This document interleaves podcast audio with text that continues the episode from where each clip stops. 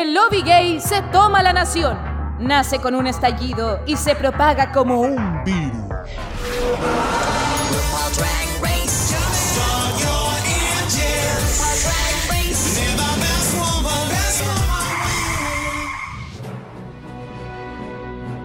Hola pública, hola panel, hola gente del Reino Unido que nos está escuchando a esta hora desde Latinoamérica para el mundo. Comenzamos la final de Drag Race U K tres en Dictadura Drag, por supuesto, tu podcast favorito para todas las amantes de RuPaul. Chiquillas, esta es nuestra última reunión, nuestra última reunión con la profesora Campuzano, que esta temporada más que profesora quiso ser de villana. ¿Ah? Oye. Es que habrá como... habrá como cumplido con ese papel, porque nosotros con la Caco hablamos y decíamos, es que sentimos que estamos intoxicando a la bimbo, weona. Eh, y parece que fue así, pero nos encantó, nos encantó, así que quiero presentarla a ella primero, por supuesto. Bimbito desde Santiago Centro, ¿cómo están las cosas por allá, querida? Hola, chiquillas, gracias, Jacob, por la bienvenida. Qué feo esto de que me convertí villana, pero nada, pues es la exposición a ustedes nomás, ¿qué puedo decir? Así es. Las co- Las culpabiliza usted. No, no, nada de villana. Lo que pasa es que aquí probablemente esta temporada había menos que explicar, así que me sirvió para a, eh, despercudirme un poco. Así que para que no piense que solamente soy... No soy solamente una, cara, una persona inteligente, también soy una cara vi- bonita. No soy solamente Wikipedia. Claro, no soy solamente Wikipedia. Así que nada, pues aquí estamos. Pero de verdad, yo creo que fuiste la villana y... tiene que ver con mucho lo que dijiste, que no había mucho que explicar. Y es verdad, no había nada que explicar, bueno, esta temporada. Había que vivirla, así nomás. Ay, ay, había que vivirla con una montaña rusa. Porque... weona, capítulos que estábamos... ¡Yes, Queen! Y después al siguiente, weona, vieja culiá, ándate a la chucha. Así es, po. Así que, bienvenido, Bimbo, a este capítulo final en el panel de U K. Y también voy a saludar, por supuesto, a la responsable de que la Bimbo se nos haya intoxicado, weona. Porque esta, como dicen por ahí, es buena, pero hasta cierta hora nomás. Si la vieran en cámara, se darían cuenta que es súper maldadosa. Quiero saludar a la Caco Monsalvo desde Ancud, Chiloé, la ciudad más facha de Chile. La ciudad más facha de Chile, así es. Hola, aquí vengo yo, la payasa, nuevamente, haciendo de ridícula, porque uh, la semana pasada veníamos diciendo, no, sí, yo quiero que gane esta, esta está segura. Uy, la única que la merece, y ahora, ridícula, payasa. Así está, po. Uh-huh. Igual que...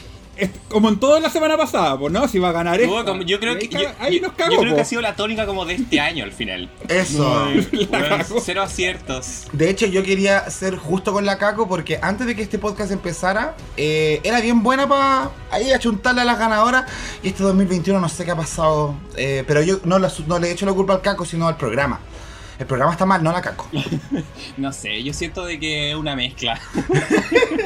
Sí, se nos puso más malo el ojo con tantas travestis, huevonas. Sí, se nos desequilibraron los chakras, no sé, algo así. Sí, sí, así que ojalá que el análisis que hagamos este día nos pueda dar un poco de razones respecto a lo que pasó. Pero hablando de sí, travestis, po. Chiquillas, tengo que presentarles a una más. Porque ya no es suficiente, hay que travestir más todavía.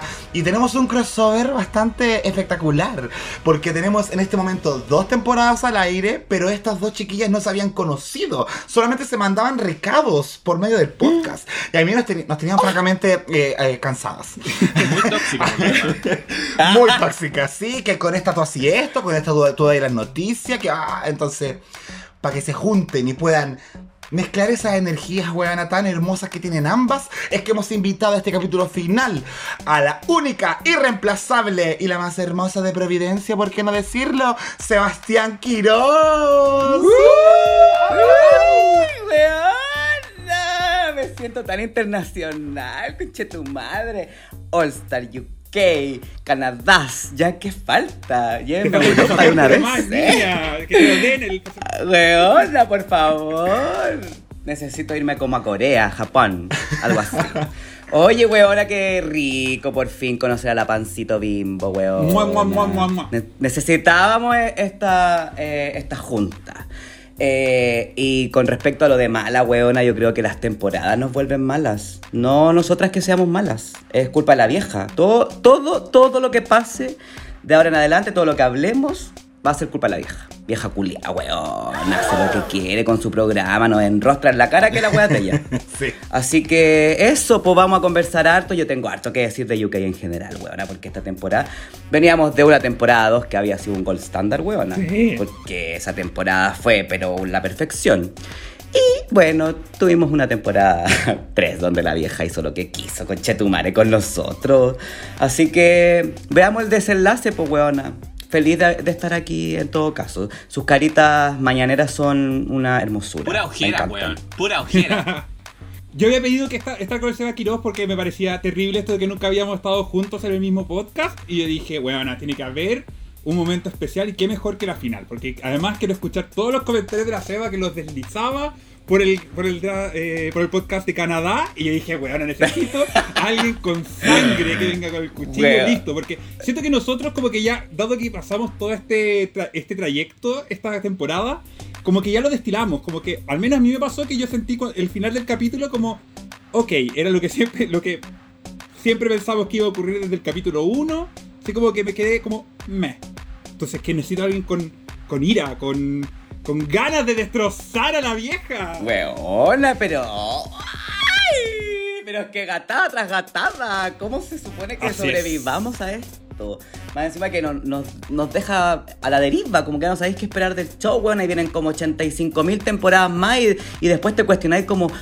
Bueno, Ana, tengo que ver esta weá como un espectador nomás, como sin encariñarme con nadie, porque la vieja Julia me va a hacer la gatada de nuevo y rompe corazones. Tal cual. Eh, en, entonces eh, es difícil. Yo el otro día veía, ponte tú, que la Connie decía así como, ¿será el momento quizás de dejar de ver el show? Después, justamente después de la final de U K. Y, y yo también decía como, puta, capaz que sí, huevona. No, no dejar de verlo, pero sí dejar de vivirlo con esta emoción, huevona, que uno siente. Porque al final uno, de verdad, que le rompe el corazón a la vieja culia. Sí, po. Y eso, po. Cuando tú te das cuenta que un programa de televisión funciona como una mafia, pierde... la chispa. Es lo que le pasa a los futbolistas con la Conmebol. Yo hablando guas que no sé. Huevona, pero ¿qué es la Conmebol? Yo conozco a la Comebola nomás. Oye. Bueno, ese es un poco de lo que vamos a tener el día de hoy en este panel. Siempre tan elegante, pero vamos a recibir eso que nos da la Seba Quiroz. Alto en garabato, en groserías, en apodos, en gritos. Así que prepárense, chiquillas, porque este viaje se viene espectacular. Eh, Tomen una honguita. Primero, quiero partir este capítulo, chicas, eh, obviamente hablando de lo que ha sido la tónica de estas últimas semanas, que ya hemos dicho que lo vamos a repetir un montón de veces de aquí al diecinueve de diciembre, eh, respecto a la segunda vuelta, donde va a ganar nuestro presidente, el Gabriel Boric. Pero antes de preguntarle a la Bimbo, de hecho, lo que nos puede decir, porque no hemos podido conversar contigo, amiga, desde la última semana, que tenías esperanzas de que esto no fuera así, y fue así. Eh, pero antes, quiero partir compartiéndoles un mensaje de una amiga de este podcast, de una persona que está muy preocupada de lo que pasa en nuestro país, y que nos mandó este videíto, eh, que lo vamos a subir a nuestras redes, por supuesto, pero acá ustedes lo van a escuchar por medio del podcast. Así que, para que tengan ojo con el mensaje de nuestra queridísima Killer Queen respecto a las próximas elecciones del diecinueve de diciembre.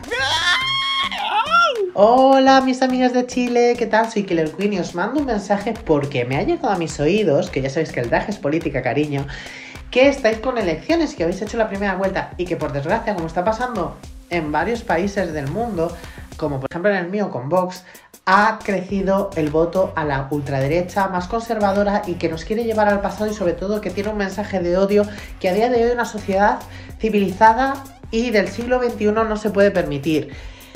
Por eso, si estás aburrido en tu casa, si piensas que la política es un aburrimiento, por favor, te pido que cojas tu voto y vayas a votar, porque nos jugamos mucho en cada elección de cada país. Nos jugamos que avancemos, que sigamos progresando en la democracia y en el estado del bienestar. Así que, por favor, te pido que si todavía no has decidido, votes a Gabriel Boric, porque es la única opción para que crezcamos en diversidad, igualdad y que poquito a poco, ladrillo a ladrillo, construyamos un mundo mejor. Porque en este mundo en el que están creciendo los mensajes de odio, es importante que cuando hay gente que desde partidos políticos quiere destruir, nosotros con nuestros votos apoyemos a gente que quiere construir puentes, porque este, el futuro del mundo, de la humanidad, está en construir puentes, no en construir muros. Por favor, por favor, de verdad, te lo pido desde aquí, desde España, que tenemos un poquito la situación un poco similar, con mucho miedo, por favor, sé inteligente, ve a votar y vota a partidos que luchen por la diversidad, como por ejemplo el de Gabriel Boric. Así que nada, este es un besito para vosotros y acuérdate que tienes una cita con las urnas. ¡Mua! El drag es política, cariño. ¡Oh! Hermosa sorpresa, ni yo sabía, qué hermoso. Ay, huevona, me emocioné. Sí, así que esperamos que eso mismo genere la motivación necesaria. Sabemos que tenemos apoyo desde de, de diferentes países, de nuestras propias reinas de España. Eh, así que, Bimbo, quiero dejarte un espacio para que puedas comunicarte con la pública. Yo sé que tú eres un ser muy político. Hemos hecho nosotros incluso capítulos relacionados con lo mismo. Así que, por favor, tienes la palestra para poder hablar con la pública respecto a lo que se viene en la segunda vuelta. Eh, pucha, yo creo que es un poco difícil hablar después de la Killer porque lo dijo súper bien. Sí. Pero sí, a ver, yo quiero partir como contando un poco. Eh, yo estuve trabajando en el equipo de, de Gabriel Boric en el diseño programático, así que eh, di un poquito, un, un pequeño aporte y todo lo demás. Entonces, para mí fue muy fuerte la, la situación, los resultados. Yo creo que el, entre lunes y martes estaba muy, muy, muy devastado por lo que significan los resultados y. y Fuera de broma, los piolines por Boric, los chayanes por Boric, pucha que han ayudado porque han permitido levantar un poquito el ánimo eh, y levantar también, movilizar un poco a la gente que, sin compartir los, el pensamiento de la derecha, eh, hoy día entiendo un poco más de que la amenaza es real. Yo creo que muchas personas no, no veían a, a Kast como un peligro efectivo. Y yo creo que ahora que está esta situación, hay mucha gente movilizada. Veían las imágenes en Maipú, en Renca, en varias partes, que hay mucha gente que está saliendo hoy día a las calles. Así que lo primero a decir es que no perdamos la fe. Tenemos que salir eh, a convencer a la gente. Eh, porque la opción de cambios en paz todavía es real. Hoy día lo que ofrece eh, José Antonio Kast no solamente es terrible para nosotros como comunidad L G B T. Yo creo que el capítulo anterior de Italia, las chiquillas... Eh, hablaron harto eh, sobre el tema, pero yo creo que hay que eh, salir hoy día a hablar con nuestros cercanos que no necesariamente lo son. Eh, gente que no necesariamente tampoco comparte el discurso homofóbico eh, que tiene el Partido Republicano y que tiene José Antonio Kast. Hay mucha gente que lo que, hace, lo que pasa es que termina minimizándolo porque hay cosas que le terminan importando más, digamos. Entre su bienestar y el de otras personas, lamentablemente van a preferir el suyo.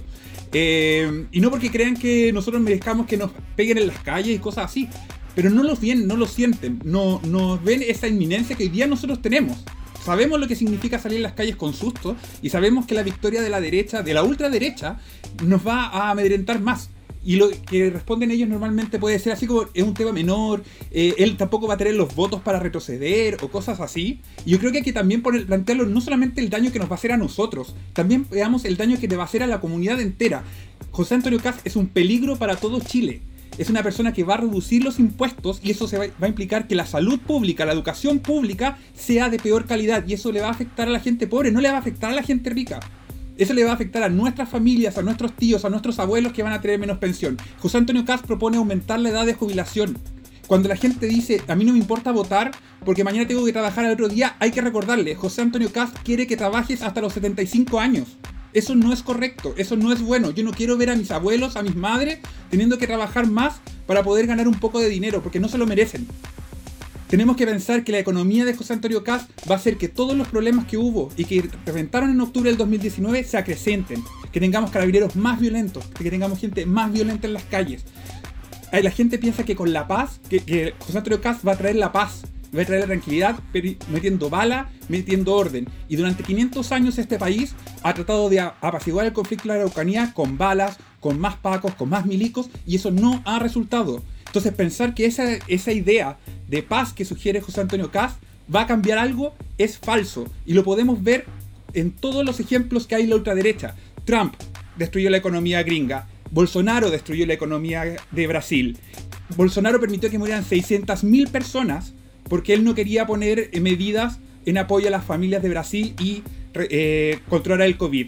En Polonia, en Hungría, donde gobierna la ultraderecha, vemos a, a personas L G B T, a familias L G B T teniendo que huir de sus países.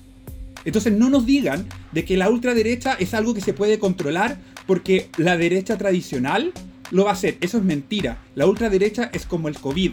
va a partir de a poco y luego va a comenzar a contagiar a todo el resto, todo el resto de nuestro sistema democrático. Va a destruir las instituciones como lo ha hecho el gobierno de Piñera ahora y lo va a seguir profundizando. Nosotros no podemos tener en nuestro Congreso a personas como, como Johannes Kaiser, que fueron amparadas por José Antonio Kast. Ellos permitieron, ellos sabían quién era Johannes Kaiser. Ellos hablan así a nuestras espaldas. El problema de Johannes Kaiser no es lo que piensen, lo que piensa. El problema para la ultraderecha es que Johannes Kaiser dejó videos diciendo lo que ellos piensan. Y esa es la gente que va a terminar gobernando con, con José Antonio Kast. Y eso tenemos que transmitírselo a nuestras familias, a las personas que creen que el miedo a la comunidad L G B T es algo menor, es algo que no va a ocurrir, es solamente la, la campaña del miedo. Hoy día Gabriel Boric presenta una propuesta de cambio eh, que va a tener que ajustarse, porque tampoco los resultados de la parlamentaria permiten hacer grandes cambios, eso hay que ser súper honesto también, pero por lo menos nos va a permitir avanzar en paz, ir mejorando lo que hoy día tenemos. José Antonio Kast es retroceder en todos los avances que hemos tenido en los últimos treinta años de democracia. Y eso, lamentablemente, tenemos que hacer todos los esfuerzos para no eh, dejar que ocurra. Es una pena que tengamos que llegar a este punto y tener que hablarle así a, nuestras, a nuestros cercanos, pero hay que recordarles que es, es su vida también la que está en juego, no solamente la nuestra. Amén. Guana, me dio hasta, me dio hasta miedo. Con una lágrima eh, la garganta. Weona, que me pega tiritona. Sí. Yo también, pero gracias, gracias eh, por ese mensaje. Es verdad, tenemos que unir fuerzas y así es, es lo que se está haciendo estos días. Pues se están uniendo hartas personas, se están uniendo hartas dragas por Boric, eh, activos por Boric, eh, versátiles por Boric. Así que Eso. Tenemos una campaña bastante grande. ¿Quién te compra un cimo por Boric? Ahí estoy. Sí, así que pensemos eh, positivamente y también pensemos que mensajes de concientización como los que nos acaba de dar la Bimbo van a ir creciendo dentro de nuestras familias con tal de que la decisión que tomemos el diecinueve sea la más óptima y la más sana para nuestro país y para nuestra democracia. Sobre todo eso, yo creo que mucha gente le da miedo de repente hablar de política, intenta no meterse en política, pero esto ya va más allá de la política, chiquillos, va eh, por nuestras libertades, por lo que somos, va... Bueno, es que necesitamos conversarlo, necesitamos hablarlo, necesitamos abrir los espacios, necesitamos educar a la gente que está votando sin siquiera tener claro por qué está votando. Y eso sí que es grave, porque yo me he encontrado con mucha gente que, que votó eh, en la pega, sobre todo, ponte tú, porque institución pública, gente facha, eh, por este señor innombrable y que no tienen idea que hasta ellos los van a echar, huevona, porque quiere reducir la planta, el viejo culiado de los empleados públicos.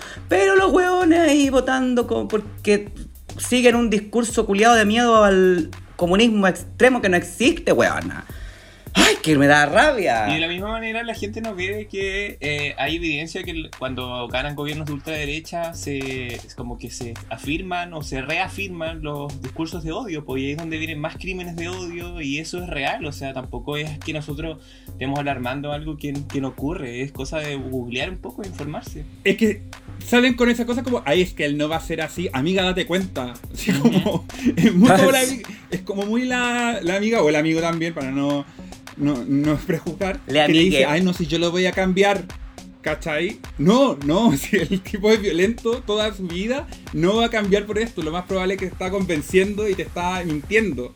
Date cuenta, ese tipo te va a violentar de alguna forma en algún punto. Si es un sociópata, po. La Connie nos habló en Italia respecto a la derogación del decreto ciento setenta y esta semana, ¡puf!, desapareció el programa de Kast. No, ya no lo vamos a hacer, ya no lo vamos a hacer. Porque eso demostró que había gente... Le, le permitió llegar a un montón de gente que tiene hijos. Mi sobrino está en el, en el pie, ¿cachai? Entonces hoy día ya la cuestión no solamente que a mí me podrían atacar, es también a mi sobrino. Y así vamos de a poco dándonos cuenta que esta cuestión no es solamente a ciertas comunidades minorizadas, es a la sociedad en general.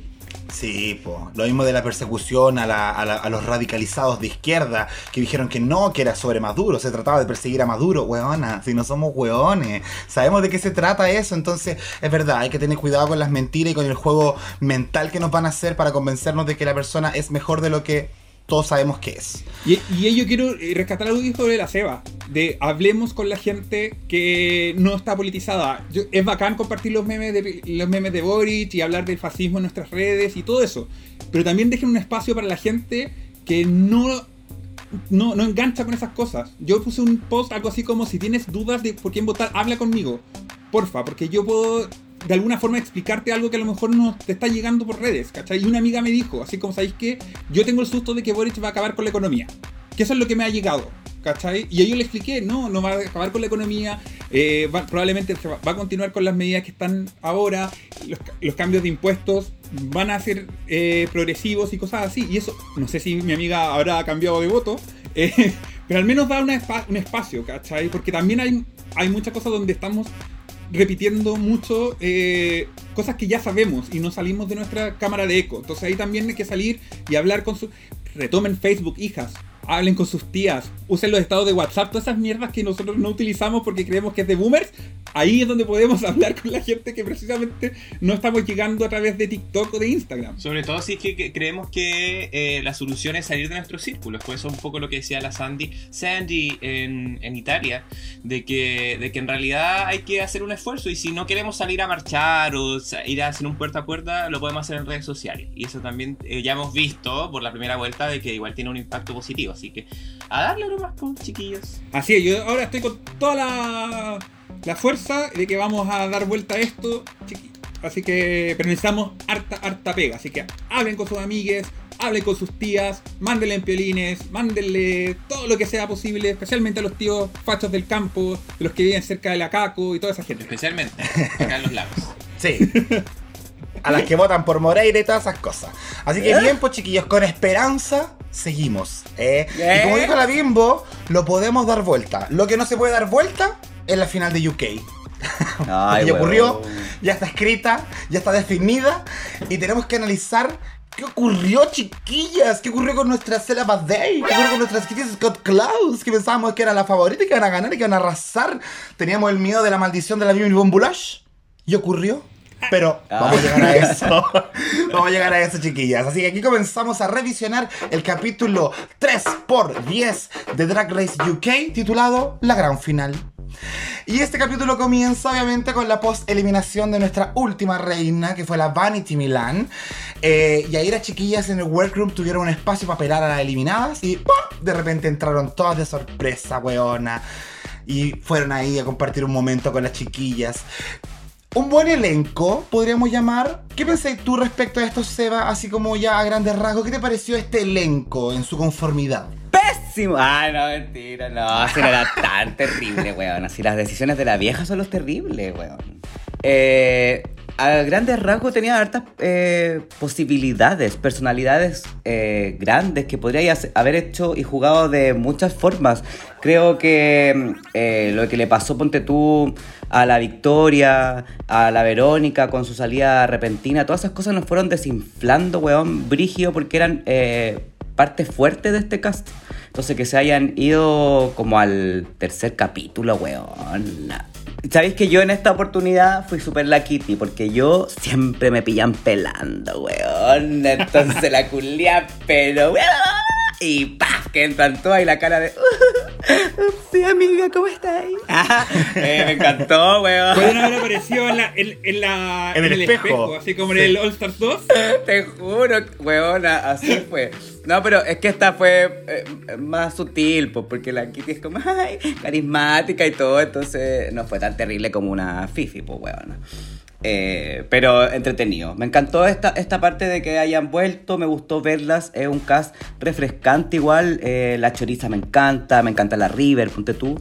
eh, Pero siento que les faltaba quizá un poquito de, de maduración de sus personajes para poder haber entrado y haberlo dado todo. Sobre todo a la River. Yo creo que entró muy pronto. Tiene mucha, mucho potencial, pero le vieron el look que hubiese usado a la final. ¿Cómo se te ocurre, hija? Entonces, todas esas cositas que uno va sumando ahí, trin, trin, tin, tin, eh, te hacen pensar de que puta, no había mucho por dónde elegir. Po. No, po. Eh, creo que el, el top tres era el que tenía que ser nomás después de la salida de las que ya dije, po. Porque ¿quién más? ¿Quién más, weona? La Nubis. Nada más. Que a, a, harta protagonismo tiene la Nubis en esta última parte, ¿eh? Creo que la Nubis rompe récord como la primera eliminada que más veces nombra, huevona, y que más encima gana cosas. ¿Ah? Pero ya vamos a llegar a eso. Eh. Oye, ganó... A ver, ¿qué estás haciendo, bueno, Bimbo?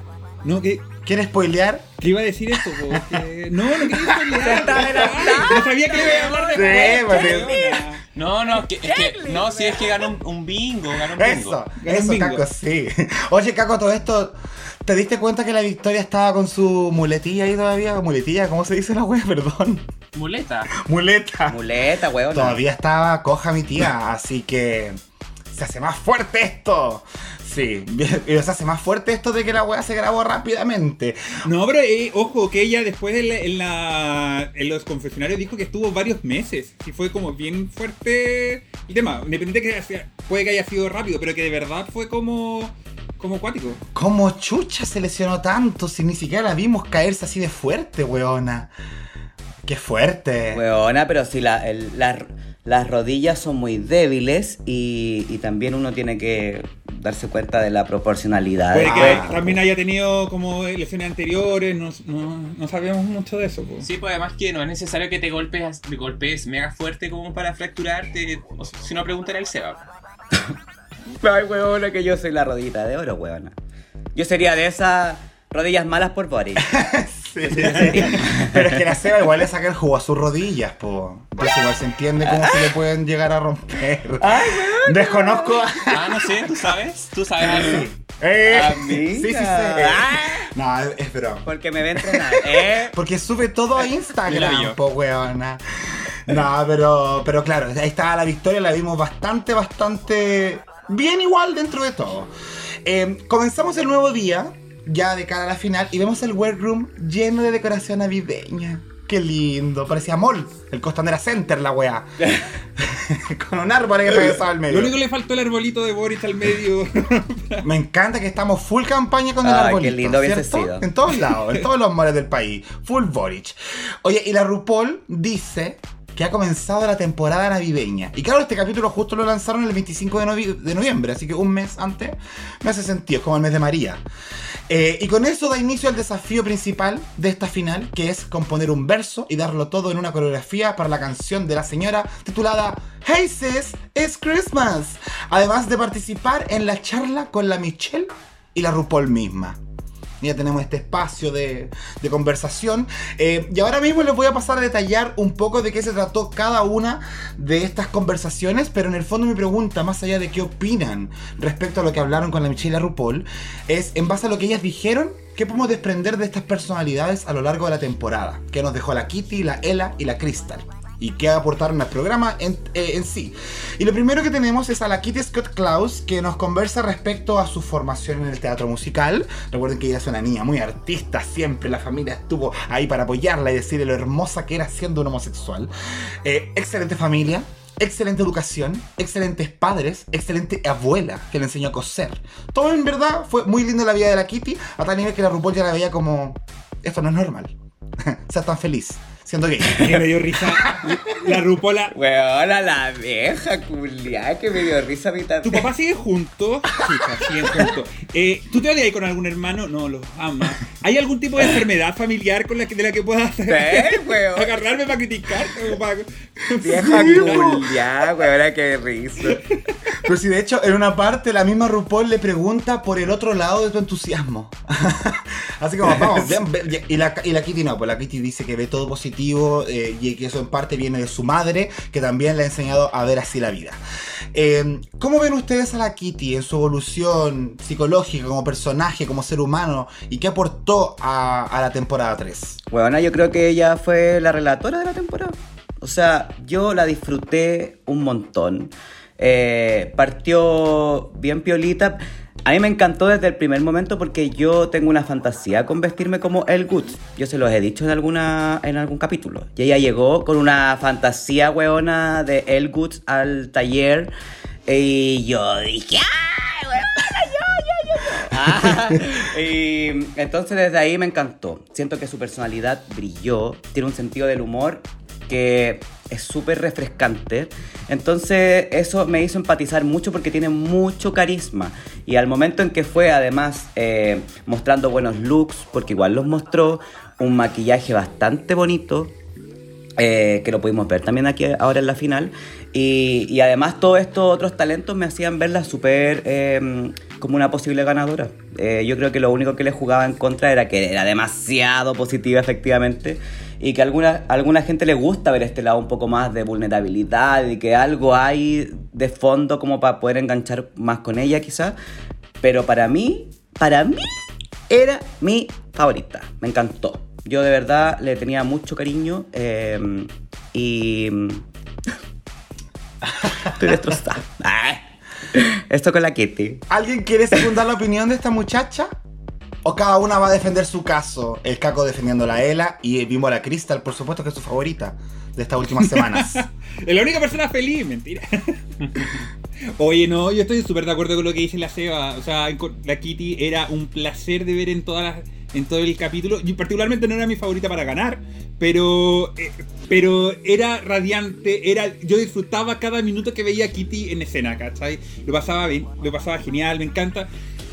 Lo que dice Seba de respecto a la vulnerabilidad, como que la la la, la RuPaul ahí buscando toda la cuestión, pero ¿sabéis qué me pasó? De que la, la, la Kitty, sin tener que caer en el melodrama barato, ¿cachai? Yo creo que fue, era súper genuina, yo siempre le Siempre sentí que esa positividad era real, ¿cachai? Era una persona que ex, exudaba esa, esa alegría, y como que tú decías así como, weón, quiero ser ella, quiero estar con esa cuestión donde, donde pase lo que pase, voy a estar feliz, voy a estar con, con la chispa ahí pensando, era como, necesito ser amigo de ella, ¿cachai? Entonces, eh, lo encontré, lo encontré genial, eh, era, era una luz que me pareció también interesante de cómo fue creciendo durante la temporada, ¿cachai? Al principio era como, sí, es bacán, ¿cachai? Es, es chistosa, es alegre, pero siento que todavía no me convence el drag. Y yo creo que cuando fue lo de Snatch Game, que yo creo que ahí fue el minuto donde ella como que... Entre el Snatch Game y el capítulo de, de, de Girl Group, como que dijimos, bueno, esta, esta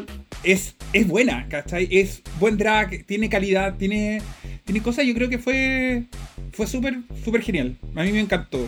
Y solamente una cosa que quería acotar, no sé si ustedes vieron en las redes de la Kitty, eh, ella subió la foto de ese viaje en el que se sac- eh, la confundieron con la mamá, que contó en el capítulo anterior.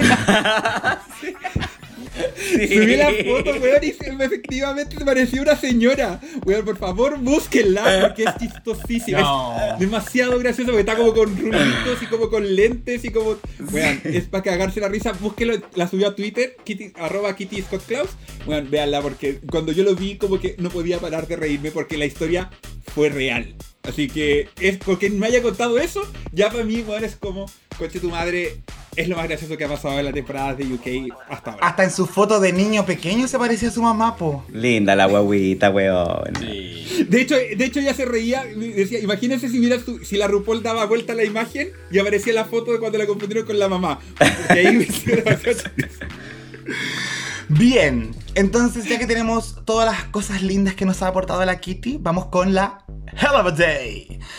La Ella en esta entrevista con la Ru y la Michelle cuenta eh, respecto a su trayectoria como actor. ¿Por qué? Porque la RuPaul pone hincapié en esta historia de los actores fracasados que se vuelven drag. Yo no sé si era cosa del subtítulo, pero a mí me salió escrito así, ¿ya? Entonces dije, ah, la vieja viene con ganas de, de hacer preguntas complicadas. Está bien. Entonces le pregunta si ella se siente identificada con ese tipo de persona y ella dice que no. Que en el fondo, lo que ella ha hecho como Nick... Eh, o sea, su personaje fuera de drag o su persona fuera de drag, es que es harto teatro, harta personificación, y lo que ella buscaba haciendo drag era revitalizar su pasión y creatividad. Eh, y lamentablemente, como ya hemos visto a lo largo de las historias que nos ha contado la Ella Vaday, es que siempre todo lo tuvo que hacer medio enclusetado, ¿cachai? Ser un travesti enmascarado, medio escondido, eh, así como shh, solamente por Instagram, decía ella. Eh, oh, claro, vale. Haciendo la, la Blair Saint Clair. Sí. Eh, entonces siempre tuvo este retroceso o esta, como este camino lento por el, por el paso hacia eh, aceptar o engrandecer quién era ella realmente. Y esto es como en parte la pincelada o la última que recibimos de parte de la Ella Vaday en esta entrevista. Caco, ¿qué crees tú que nos aportó la Ella a nuestra comunidad con su personaje esta temporada? Yo creo que la Ella portó esta temporada este personaje de eh, como de Broadway, pero que eh, eh, tiene este perfil como que las sabe hacer todas. Pues fue como la Rosé de la temporada. Eh, y en ese sentido creo que, que estaba bien. De hecho, eh, yo, yo siento de que no... No sé si la, la RuPaul quería hacer preguntas así como capciosas, pero sí como preguntas como de que podían emocionar. Ya sabemos que en esta parte como que a RuPaul le encanta hacerse como la... No sé, la doctora Polo, la... Eh, a lo Eli. ¡Uy, qué antigua! Eh, bebé, la vieja facha. Ah, ¿verdad? Ni, ni, me, ni me hablís de Lola Andrea, weona. ¡Oh! ¿Verdad? También. Pero pero me gustó de que la, la Ella tiene claro como eh, de dónde viene y, y hacia dónde va su personaje, siento. Creo que en algún momento en el capítulo igual lo, lo comentaron, dijeron como que la Ella todavía está descubriendo quién es eh, como personaje. Y yo siento que no es tan así. O sea, eh, la, la Ella, a mi parecer, creo que explicó súper bien como este proceso de eh, separarse un poco el personaje drag de su comunidad como teatrera, por decirlo así. Eh, Porque en parte eh, fue ese proceso igual como de, de, de descubrimiento, un poco lo, lo que vimos quizás eh, en Italia un poquito.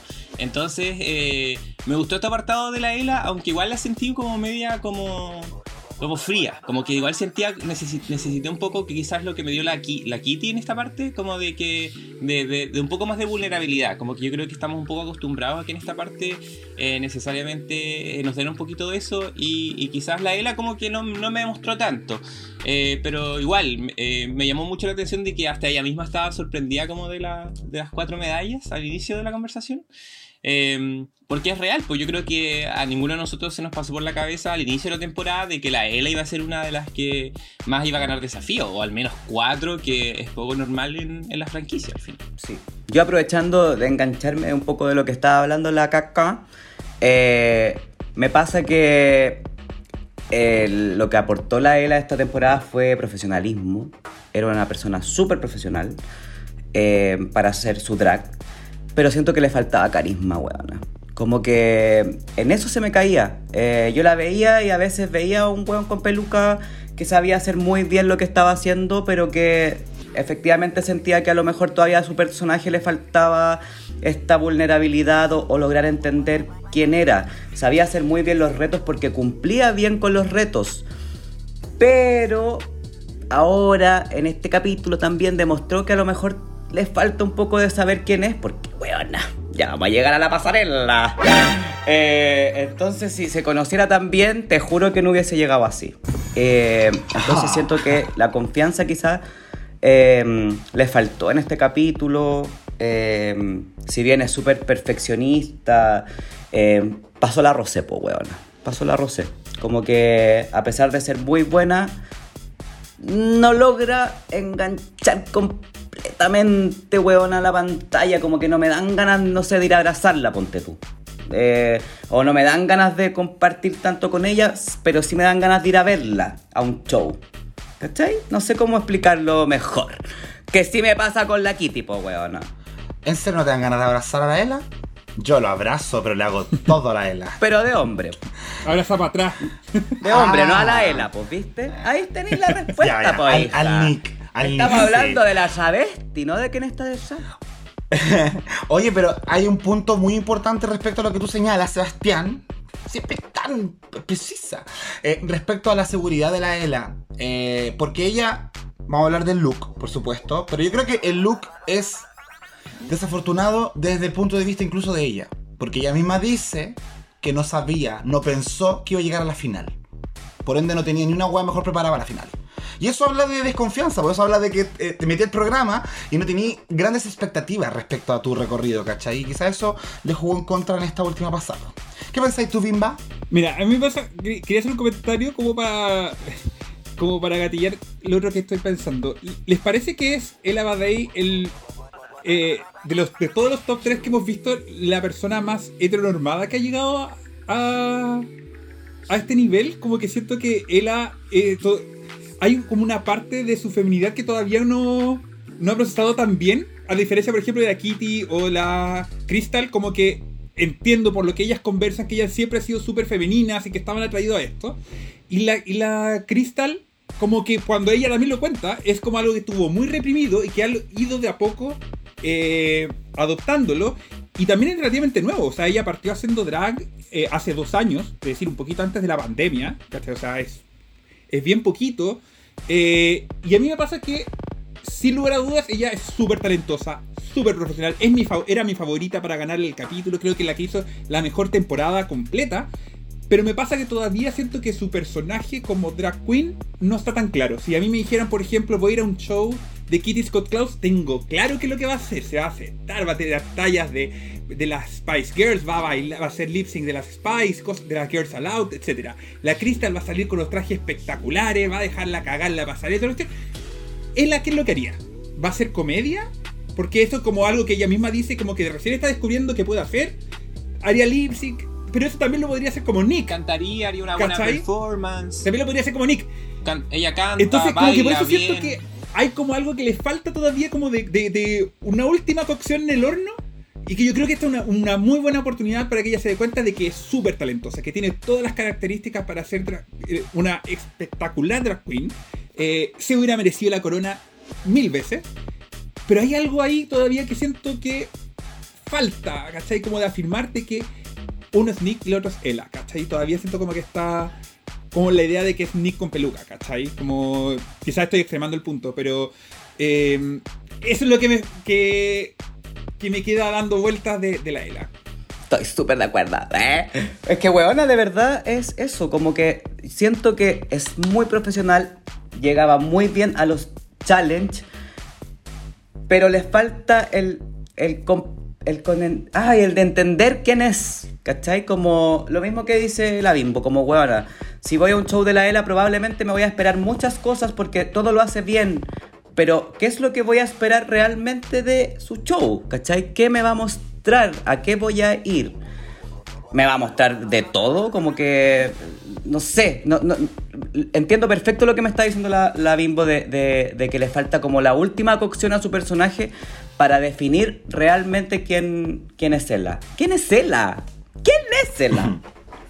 ¿Quién es Ella? Yo, yo creo que hasta incluso se lo podemos extrapolar a personajes como la Sasha Velour, que si tú ves un show de ella, tú decís, voy a ver arte. No sé qué arte, pero voy a ver arte. Bueno, referencias sí. Artísticas, voy a ver... Entonces me pasa que, claro, eh, entiendo también lo que dice la Caco, que la Ella es muy talentosa en muchos aspectos, pero es una sorpresa todavía. Es un kinder sorpresa. Es como, ¿con qué me vas a salir en este momento? Y yo creo que la Ella, después de su pasada por este reality, quizás entiende lo que es realmente bueno, o en qué es realmente bueno. ¿Cachai? No sé, me, me gustaría que la Caco defendiera su punto porque la veo con cara como hace rato de... de están que, hablando no, puras weas. Estamos hablando puras weas. Yo sí. No es que no estoy de acuerdo, la verdad. Eh, o sea, entiendo que quizá le, le falta carisma, eso sí lo entiendo, ¿cachai? Eh, pero como de que como decir así como no, la, yo creo que la, la Krystal como que estoy seguro que va a hacer trajes extraordinarios y la wea, pero fuera de eso, yo creo que la, quizás lo que, la, lo que nos faltó ver a la Ella... Eh, quizás era, era más como su drag, como ella lo, lo hacía, que de hecho creo que la Michelle un poco apuntó eso en este capítulo, que ella decía, eh, hoy día hiciste lo que la Ella hace, que es cantar, que es hacer performance al final, y quizás eso nos faltó como visualizarlo más o visibilizarlo más en la temporada. Pero yo sí siento de que en ese sentido ella tiene como, como, lo, como la, la, la checklist de su personaje igual como bien identificado, ¿cachai? Eh, quizás le falta como ver como quién está, en la, cuál es la personalidad del personaje, ¿cachai? Pero es algo que hay que ir, se va, se, se tiene que ir trabajando y en ese sentido no sé si es, tiene tanta diferencia de nivel, por ejemplo, a, a diferencia de la Krystal, por dar un ejemplo, ¿cachai? De la, de la Kitty yo creo que es otra historia, yo creo que la Kitty en ese sentido, por la forma en que ella es, es tiene como que lo tiene tiene súper bien logrado desde todas las áreas, ¿cachai? Pero no sé si como que la diferencia se produce tanto en la Ella sobre el resto de las demás, o específicamente de la Krystal, ¿cachai? Pero entiendo a qué se refiere. Yo, yo solo compartir que ahí también hay un de, una cosa que, que es debatible respecto a quién merece ganar Drag Race. La persona que es más completa, sin que necesariamente sea la mejor en algo, ¿cachai? Así como el mejor promedio. O la persona que tiene eh, que destaca más en algo aunque falle en otras, ¿cachai? Es como, ¿qué es mejor? ¿El que tiene seis en todas las notas o el que tiene siete en algunas y un cuatro en otras, ¿cachai? Eh, sí, disculpa, Bimbo, pero también tiene que ver eh, con cuánto peso le damos a la final, porque también la vieja, eh, hemos visto que de repente el capítulo final se lo pasa por la raja, porque si no hubiésemos visto a una Tayce quizá coronada en la temporada dos, porque el capítulo final lo arrasó. O una, o una Scarlett Bobo, ¿cachai? Exacto. Eh, entonces, como que al final el criterio termina siendo siempre la vieja. Y nosotros acá nos descueramos y peleamos. Y la, y la vieja culia está riéndose porque desde el capítulo uno dice quién le gusta. Lo mismo pasó en U K, o sea, en Estados Unidos con la Season trece. Bueno, le dijo a la culia que era una estrella y la hizo ganar igual.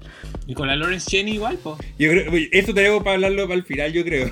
Hay harto debate respecto a la edición. Sí. O sea, de hecho, yo creo que más que un final tenemos hasta un capítulo completo de en qué se basa la vieja para tomar una decisión. Y ahí podemos entrar a especular qué es lo que hace la vieja y todo, pero de que tiene favoritas, las tiene y eso es claro.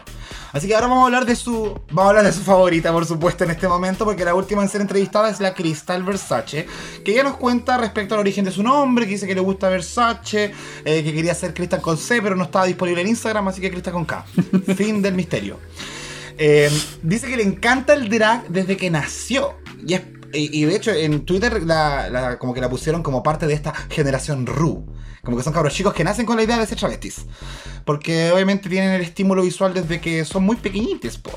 Eh, amaba el sonido de los tacos, que es una hueá con la que me puedo relacionar demasiado. Como que una obsesión con el sonido culpable, de tacos cuando chica. Culpable. Clap, clap, clap. Me encantaba esa hueá así. Nunca me los puse, pero me gustaba escuchar cómo, cómo sonaban. Y también dice que hay una gran importancia en la Navidad para su familia, que su familia es greca chipriota. Creo que al principio de temporada habíamos hablado de respecto a eso.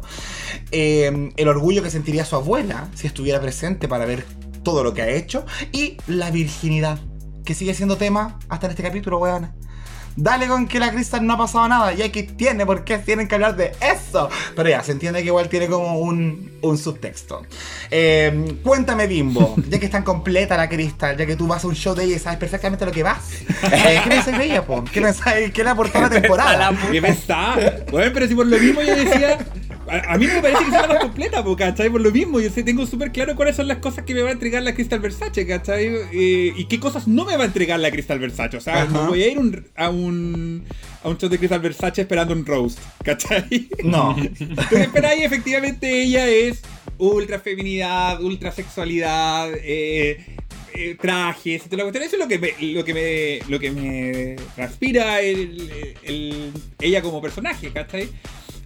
Debo decir de que con la Krystal me ha pasado que eh, en los últimos capítulos siento que ha logrado construir más personajes. Yo siempre fui súper crítico de ella al principio, de que era como un robot eh, que... Estaba hecho para ganar Drag Race. Estaba hecha para ganar Drag Race. Y por lo menos ahora estoy, con, estoy entendiendo más eh, ella como persona, ¿cachai? Que efectivamente es una guaguita, ¿cachai? Se nota cuando, cuando habla que eh, tiene, todavía le falta mucho por vivir, ¿cachai? Eh, entonces como que me transpira ternura, ¿cachai? Me dan ganas como de apapacharla, ¿cachai? Eh, creo que la Ella en un, en un video dijo, weón, ¿cachai? Que ella podría ser técnicamente mi hija. Así como que, weón, hay una diferencia de edad que igual es súper fuerte con el resto. Entonces, eh... me gusta que al menos haya salido de ese, de ese espacio. Creo que tiene mucho todavía por crecer, ¿cachai? Como personaje, como, como drag. Eh, pero, no sé, como te decía, también siento que ponerle ahora a los diecinueve años como llegando a la, a la cima de, de la carrera que uno, por lo menos públicamente, más allá de que obviamente... Eh, el drag no es solamente Drag Race, uh-huh. es, eso es súper claro. Eh, pero sí la pon- está como muy arriba y como siento que una, un, como una presión enorme para alguien que todavía le falta poder eh, construir todavía ese personaje, ¿cachai? Eh, me gusta que haya estado en el top tres, ¿cachai? El sitio que se lo merece y todo, pero a mí no me convence todavía como, como para ganar la temporada. Yo quiero decir que mi primera impresión de la Krystal Versace cuando la vi, yo dije... maquillaje perfecto, concha tu madre, no lo puedo creer. Bueno, yo vi su maquillaje y después me dijeron que tenía diecinueve años de once y quedé, pero para la cagada. Dije, bueno, no lo puedo creer, o sea, cómo tiene tanto talento pa- para algo, porque, bueno, yo no me podría hacer ni siquiera la raya del ojo abajo, huevona, para que me quedara derecho. No podría. Tú te maquillarías como la Kimora. ¿Qué? Y después con la Kimora. Con esa nariz negra. Yo me maquillaría en braille, ¿eh? Como la Ocean. Como la Ocean. No, weón, es igual que Aria Bella. Sí. ¿Eh? Pero eso, pues, yo encontré que su maquillaje era flawless, weona. Los dos primeros capítulos lo hizo increíble. Entonces, Que haya llegado al top tres no es una sorpresa, o sea, o no debiese ser una sorpresa para ninguno de nosotros. Creo que empezó a desarrollar su personaje bastante bien además, y se empezó a conocer y a conocer otras aristas de ella eh, que no las tenía clara, que no sabía que, que tenía. Eh, pero es una niña, weona, es una niña, todavía le falta mucho, mucho, mucho recorrido, eh, pero aún así se ve mejor que un millón de travestis que han pasado por el programa. Eh, porque tiene un sentido de la estética, un gusto por el maquillaje y, y increíble. Bueno, es increíble. Su talento de verdad va, eh, va en eso, ¿cachai? Una, una Victoria Fantini, ¿eh? Maravillosa. Pero... pero no sé cuánto más allá de eso nos va a seguir aportando. Pues yo creo que eso sí que la vamos a ver en revistas, que la vamos a ver en portadas, que vamos a ver que va a tener buenos contratos, buenas con marcas, porque es de ese tipo de, de travesti, tipo, ¿cachai? De un, una travesti bastante comercial y, y que tiene un buen discurso también para las nuevas generaciones. Eh, bueno, yo creo que con la Krystal hay que tener paciencia. Y es lo que algo, algo que yo he recargado mucho en, este, en esta temporada. Y es que tiene diecinueve años. Y sé que suena a hueveo, pero no es hueveo. Como que yo insisto que tiene diecinueve años porque... ¿qué éramos nosotros los diecinueve años, huevona?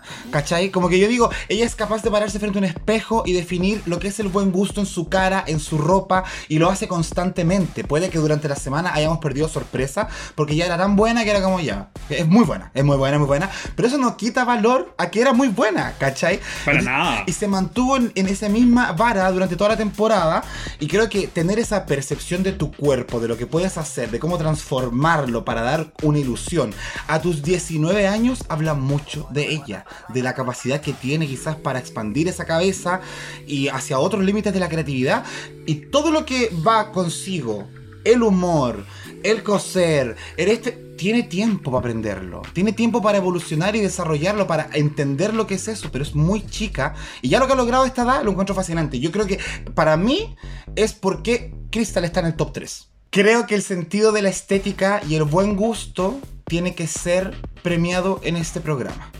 Y por eso para mí la Krystal está en el top tres. Merecido. ¿Pero merecía ganar? ¿Ganó? Es que, es que ¡Oh, estamos, estamos solamente evaluando lo que ha pasado antes de la prueba final.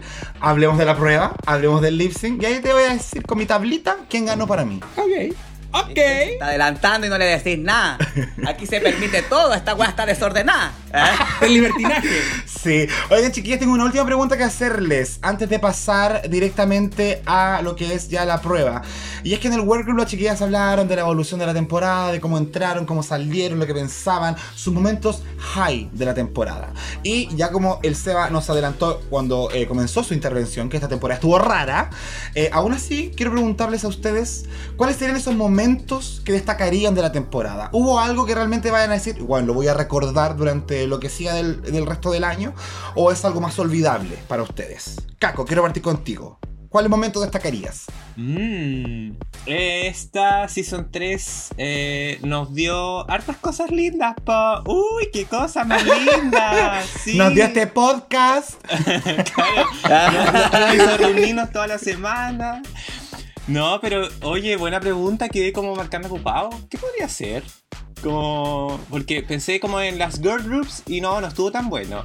Después pensé en el Snatch Game y, no sé, como fuera de la Ella y la Kitty, como que... Mm, eh, pensé en la, en la Ball y... Mm, mm. ¿Te puedo ayudar entonces? ¿Puedo, puedo? Yo hice una lista. Ah, y, y yo quería hacer por esta favor. Pregunta y me respondí a mí mismo. Bueno, hola, ah, pero que venías sí. Preparada. Nos querías pillar a nosotros, ya. Entiendo, perdón, no, es que les traje mucha sorpresa el día de hoy. No, pero yo con esto termino mi intervención, huevona. Eh, yo como que dentro de todo encontré que la temporada fue dramática y tuvo hartos momentos que yo voy a recordar mucho, como la premiere con la Victoria. Como que ver a la Victoria en el primer capítulo para mí ya fue como una hueá totalmente nueva y que de verdad lo aprecié mucho. Eh, también el cierre de la trama de Verónica Green, que creo que era lo único que nos quedaba pendiente de la temporada dos. Como que había que cerrar esa weá de la temporada dos y cerró mal, pero cerró. ¿Cachai? Por lo menos tuvimos ese momento para despedirnos de la señora. Oye, algo que podría hacer es como todos estos momentos como de conversación que tuvimos, como de que, sí. como que fue más como de momentos personales, de contar las historias de salir del closet. Creo que eso es algo que voy a recordar de, de U K tres en como cuando la River contó de su familia, que, de su mamá que murió COVID, por COVID, claro. Por ejemplo. Entonces hay cosas más emocionales que competitivas, dirían ustedes. Sí, porque huevona, ni siquiera los lip-sync. Yo creo que el único lip-sync como que volvería a ver el de la Vanity. Yo le sumo el de las, yo le sumo de las Scarlett Harlett, sí o sí. También, ¿no? O sea, como hacerle el asco a Big. Sí, esa hueá la encuentro maravillosa. Estuvo bueno. Los trajes. Sí, bueno, sí, ya, bueno, ya, sí, ya, bueno, bueno. Sí, ya, ya, ya, sí. Ya, sí, qué exigente. Ya. Los trajes de la Charity Kase, weón. Independiente de que para los, para los desafíos uno podía criticarlos, pero cada vez que salía la Charity Kase, tú quedabas como conche tu madre, que es esta weón. Exacto. O sea, también esa cuestión creo que marcó un. Un antes y después. Yo creo que lo deberían haber hecho a la Charity Kase, haberla dejado en otra categoría, ¿cachai? Así como que salía todos los capítulos, ¿cachai? Independiente, no estaba compitiendo, así como, muéstranos tu traje, ¿cachai? Quiero verlo. Sí, entonces igual hubo cosas memorables. La Caco dijo la Bol con mmm. Bueno, yo lo encuentro memorabilísimo ese capítulo. Como que ojalá que lo pongan más veces. Esa hueá de hacer las trajes a contrarreloj, lo encontré maravilloso. Ah, eso, eso claro, fue es que, bueno. Es que, eh, Es que la modalidad del capítulo sí, estuvo po. buena, pero los looks de por sí... No, pero sacrificamos buenos looks a cambio de adrenalina, ¿cachai? Esos son como cambios... Sí, igual... eso fue entretenido. De acuerdo. Sí. Eh, y yo lo último que... El roast de la, de la Ela. Ya, ese era lo último que tenía destacado. Sí. Sí, creo que ha sido uno de los mejores roasts, el Caco lo dijo de hecho, que hemos visto en la franquicia en general. Sí, no, sí, eso es verdad. Sí. Viste, igual hay cositas que destacar, weona. Poco, poco, poco. Pero algo hay. Nos dio más cinco hay. minutos. Yo creo que el problema de la temporada, que tuvo buenos momentos, tu- tuvo un entremedio de la temporada muy plano. Esta parte donde como que no eliminaron a nadie, después eliminaron a dos, después... Toda esa parte que fue como... ¿Todo por culpa de quién? De la vieja culeada. De la vieja. De la vieja que tomó sus reglas, weón, y dijo... pico con ellas y comenzó a decir la weá que quería. Y esa cuestión terminó como dando la temporada, porque yo creo una temporada buena, ¿cachai? Las queens, el cast es súper entretenido. Yo, de hecho, en este capítulo, la parte que más lo gocé era cada vez que estaban todas juntas. Bueno, yo estaba así, por favor, denme más de esto. Eh, pero la vieja metió las manos, ¿cachai? Y como que hubo un punto en donde nos hartamos todos de la temporada y como la seguimos viendo por, por inercia. Y después habían buenos momentos, ¿cachai? Pero como que ese mal gusto que nos dejó... Eh, ya lo dejó. Como que lo dañó. Sí, sí. Es como cuando en Down Under la vieja trajo de vuelta a la Art Simón, que todos como que quedamos como ¿eh? Pero la temporada nunca mejoró después de eso. Entonces como, sí. como la, la diferencia. mm. Punto de no retorno. eh. Punto de no retorno. sí. En este trataron de retornar, pero ya habíamos quedado como con ese mal gusto. Entonces como que todo se sintió como ya ok, la voy a terminar viendo, igual vas a ir bien, pero queda ahí como ¿eh? Ah, eh. Sobre todo con este capítulo, pues. Oye, ya, pues, partamos entonces con eh, revisar el Maxi Challenge de, este, de esta final de U K tres, donde las chiquillas tuvieron que cantar este villancico que hizo la RuPaul, que se llama Hey Sis, It's Christmas. It's Christmas. You better cut me out of your wish list. Así que ahí estuvieron las chiquillas, las tres, de, bueno, todas, eh, después participó del resto del cast completo, así que también eso fue un bonito momento. Eh, todas las chiquillas ahí vestidas de rojo y blanco, eh, celebrando la Navidad que ya se nos viene en un par de semanitas. Y eh, partamos viendo, ¿les parece? Eh, la, la performance de cada una, rapidito. Eh, el primer verso fue el de la Ella Vaday, donde ahí mezcló un poco estos términos navideños y comenzó a cantar. Eh, fue la única que cantó, los restos hicieron más, más rapeo. Y ahí nos habla de que eh, eh, es, está en el top tres. Novedades de canciones de RuPaul que nos hablan de estoy en el top tres, dame la corona. Eh, y ella al final dice eh, ven y salta en mi trineo, y eh, tiene un, como una maravillosa Navidad con Ella Vaday. Ese fue como el cierre de su, de su coro. ¿Qué le pareció, chiquilles, la Ela en este coro? Um, en esta performance ya. En general.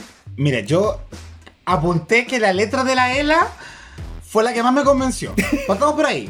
Porque igual hubo un momento en el, en el taller que hablaban de cómo hacemos esta letra, hablamos de Drag Race, de la Navidad, hablamos de las dos weas, ¿cachai?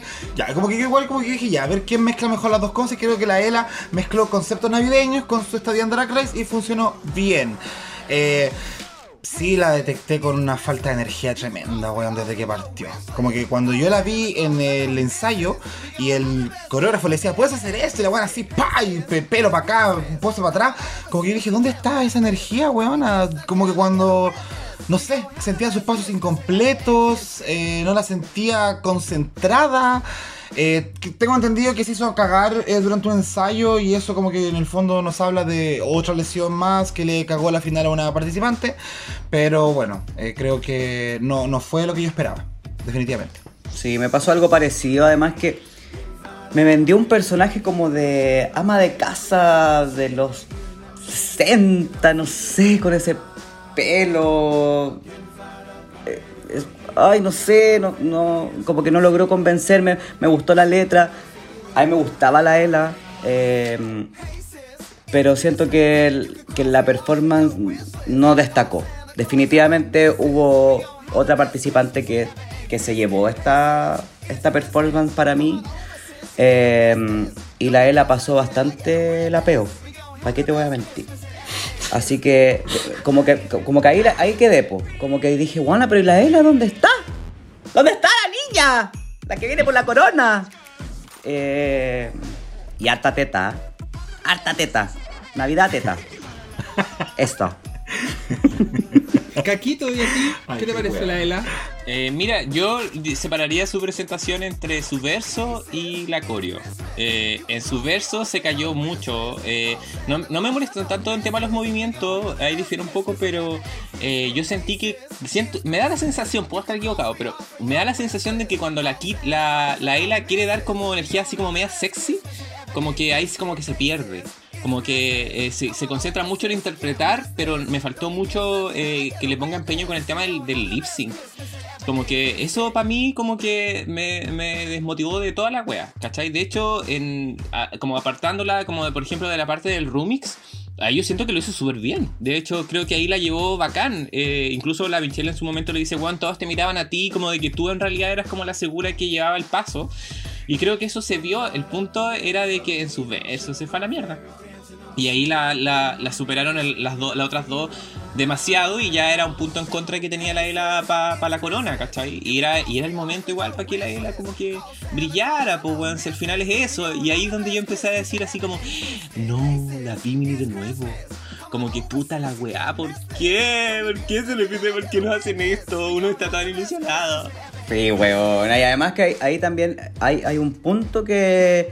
que podemos unir con todo lo que veníamos hablando an- antes de no conocer tanto su personaje, como que cuando intenta ser sexy efectivamente le cuesta tanto que siento que, que le cuesta conectarse con su lado femenino sexy, ¿cachai? Entonces ella logra un personaje sexy como, como más machote, como más masculino todavía, ¿cachai?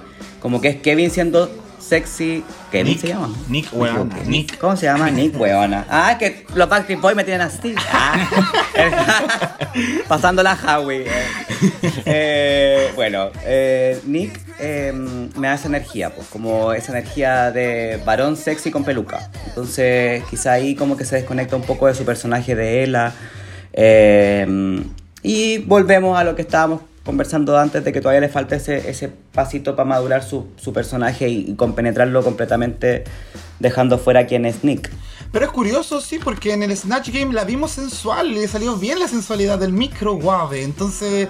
Sé que no pero es... Pero haciendo no es otra persona. Sí, pero tú esa habilidad igual las puedes traer al escenario cuando necesitáis de ellas. Sí, pero... Igual se puede. Claro, pero bajo esa misma visión estaba sentada, estaba como relajada, estaba... Claro. Era, tenía tiempos asignados para ella, ¿cachai? Versus a, a esto que tenía que coordinar todo. El baile, el canto, la performance, mm, el look. Exacto. ¿Cachai? Y tenía una pura oportunidad. Oye, y ya que habíamos hablado de las similitudes de la Ella con la Bimini en su recorrido y los triunfos y todo eso, eh, también, igual que la Bimini, parte abriendo el remix, weona, el primer verso. No, si todo la, la alineación de los astros, weona, así era como que... Era un spoiler alert esa weá. No. Sí, y lo otro, lo otro, perdón, lo otro que me, que me llamó mucho la atención y que yo dije, ah, ya, cagó la Ella, fue porque la, en el confesionario la estaba mostrando muy segura. Onda así como que decía, no, si yo la tengo, acá, está, gané, gané. Y era como, ya, chapita, ya, chapita, eso, chapita. Sí, eso y ya, entonces para mí ya no ganó la puta, qué rabia. Sí, yo, a mí me pasó que me gustó en general la presentación, el verso creo que era el mejorcito de hecho. Pero eh, y cuando tenían que participar en general, eh, como que mis ojos iban directo a la Ela, pero comparto con ustedes de que como que faltó esa cuestión como de dar más, más seguridad, y es como que me gustó, pero siento que las otras al menos igualaron su energía y la superaron en ese sentido, ¿cachai? Y Ela se supone que ella debería haber ganado esto, ¿cachai? Como que ese es su... Su, su fuerte, su ethos como personaje, ¿cachai? Su fuerte. Entonces como que yo también quedé como, ay, creo que acá se está yendo de nuevo De nuevo el síndrome Bimini. Bueno, y después de la Ela viene el coro de la Kitty, que se puso ahí un poquito Un poquito picante, weona. Ahí se puso a coquetearle a Santa Claus. No tenía ningún respeto a San Nicolás, no. Kitty Scott-Claus le decía así como, en el fondo decía como, viejito vascuero, voy a subirme voy a subirme sobre ti como si fueras un árbol, no necesito regalos, vengo por la corona. Santa Baby, baja mis pantalones, los calzones, mis bragas, no sé, los calzones, weona, así como, señora, contrólese. Hasta Graham Norton quedó así negra. Sí, porque le dijeron hartas veces que esa línea de bájame la, las braguetas, las bragas, no sé, bájame eso. Bájame las bragas. Sí, era como, oye, pero ¿por qué, weona? eh, no, y lo mejor cuando explicó, así como, no la he hecho con tu, como con tus abuelos cuando van al baño, así como todo el mundo. ¿Qué? Weona, no, casi. Pero bueno, los morbos dan para tanto. Por supuesto. Me encanta la Kitty, sabes que me hizo mucho reír. No entendía efectivamente el por qué insistió en meter esta última frase, weona, De, de que casi que quería culiar con Santa Claus, eh, más encima que ella haciendo Kitty Scott-Claus, después con su abuelo. Entonces yo dije, aquí hay algo de tanta familia feliz, tanta gente, alguna cochinada hay, pero, pero bien, siento que su energía siempre siendo muy Kitty. Ella es muy de, de concurso la culia, así como sus performances son muy de ir caminando, apuntando, pero sin dejar de ser un personaje. Eh, su personaje, entonces siempre poniendo caras, siempre con mucha expresión, entonces eso me hace mucho reír. Y eh, lo hizo bastante bien en la coreografía, cuando hicieron esa parte como de, de pop, bueno, de los N SYNC, eh, me encantó, me encantó también. Así que bien por la Kitty, siento que, que tuvo una, una buena presentación, eh, bastante redonda, diría yo. Su letra dejó un poquito que desear, pero bueno, se complementó en el fondo ahí con, sí, weona, con, con todo lo otro que hizo po, eh, durante la performance. Así que a mí por lo menos me gustó la Kitty. No sé qué opina el resta. Me gustó porque la encontré simpática y encontré que era la Kitty que conocíamos durante la temporada. Eso me hizo sentido, eh, pero me acordé, como dijo el Seba, eh, también de algo que dijo la Ela, que era como la coreografía clásica de Kitty, que es caminar, caminar, caminar y apuntar. Y eso ya lo habíamos visto en B B E, ¿cachai? Entonces en ese aspecto como que me entretuvo, y es lo que me pasa siempre con la Kitty, pero a mi gusto no es como la más destacada, como que me entretiene, pero solamente eso, ¿cachai? Eh, también creo que lo hizo súper bien en la parte del remix, donde bailaban las tres, eh, y al final tampoco entendí si la weá de hacer pico a Santa porque le sacó la cabeza y le empezó a pegar como con unos bastones, como, como que ocurrió un hecho de violencia y que no sé si estaba pensado o no, fue improvisado. Eh, pero así a grandes rasgos, en la letra se me pierde, ¿cachai? En ese aspecto la Krystal para mí es superior a la Kitty. Eh, en la performance del verso lo hizo bastante bien, pero a mi gusto lo hizo mejor la Krystal. Y lo mismo pasa en el baile. Entonces, dentro de los puntitos que señalé para destacar en esta, en este desafío, la Kitty no destaca en ninguno. Siempre hay una por sobre ella, ¿cachai? Y esa es como mi evaluación de su desempeño. Eh, yo agradezco, agradecí la presentación de la Kitty igual, como que me dio ese toque gracioso que no la, no, no la del resto, eh, y muy, muy esencia de ella. La letra tampoco me molestó tanto porque si lo ponemos a pensar, realmente las tres como que hablaron de lo mismo, eh, como de ella, de Navidad y del cachondeo, así como eh, estamos. Como que, de hecho, me, The gays. Sí, me preocupé como de analizarla, de mirar bien la letra y, y yo dije, están hablando de toda la misma weá al final, que, que Navidad caliente y que yo voy a ganar y listo. Eh, pero, pero sí, pues, igual es real. O sea, yo personalmente creo de que la parte del, del remix, eh, creo que la Ela con la Kitty como que lideraron el baile. Yo igual de repente vi a la Krystal media como... como corría los pasos, eh, pero aún así yo sentí que estuvo estuvo súper bien logrado, man. De hecho me gustó caleta el, la presentación en general, eh, porque las tres igual se veían coordinadas. De hecho, por, apareció en la tele, RuPaul en la tele al inicio, y me acordé de Lucky, la de la temporada trece, y yo dije, ay, me gustó esa canción, entonces le tenía fe igual. Eh, Pero, pero sí, po, como dice el Jacob al final, yo creo que de las tres como la, la, la que quizás menos destacó, eh, pero, pero bien la Kitty, yo creo que de las tres es la que se veía mejor, eh, pero, pero eso, eso bebé. Más segura. Sí. Me pasó eso, como que sentía que la que estaba más consciente de que lo estaba haciendo bien, independiente de que a lo mejor no, no necesariamente lo fuera, fue la Kitty, por, por lejos, como que la otra sentía que estaba con un...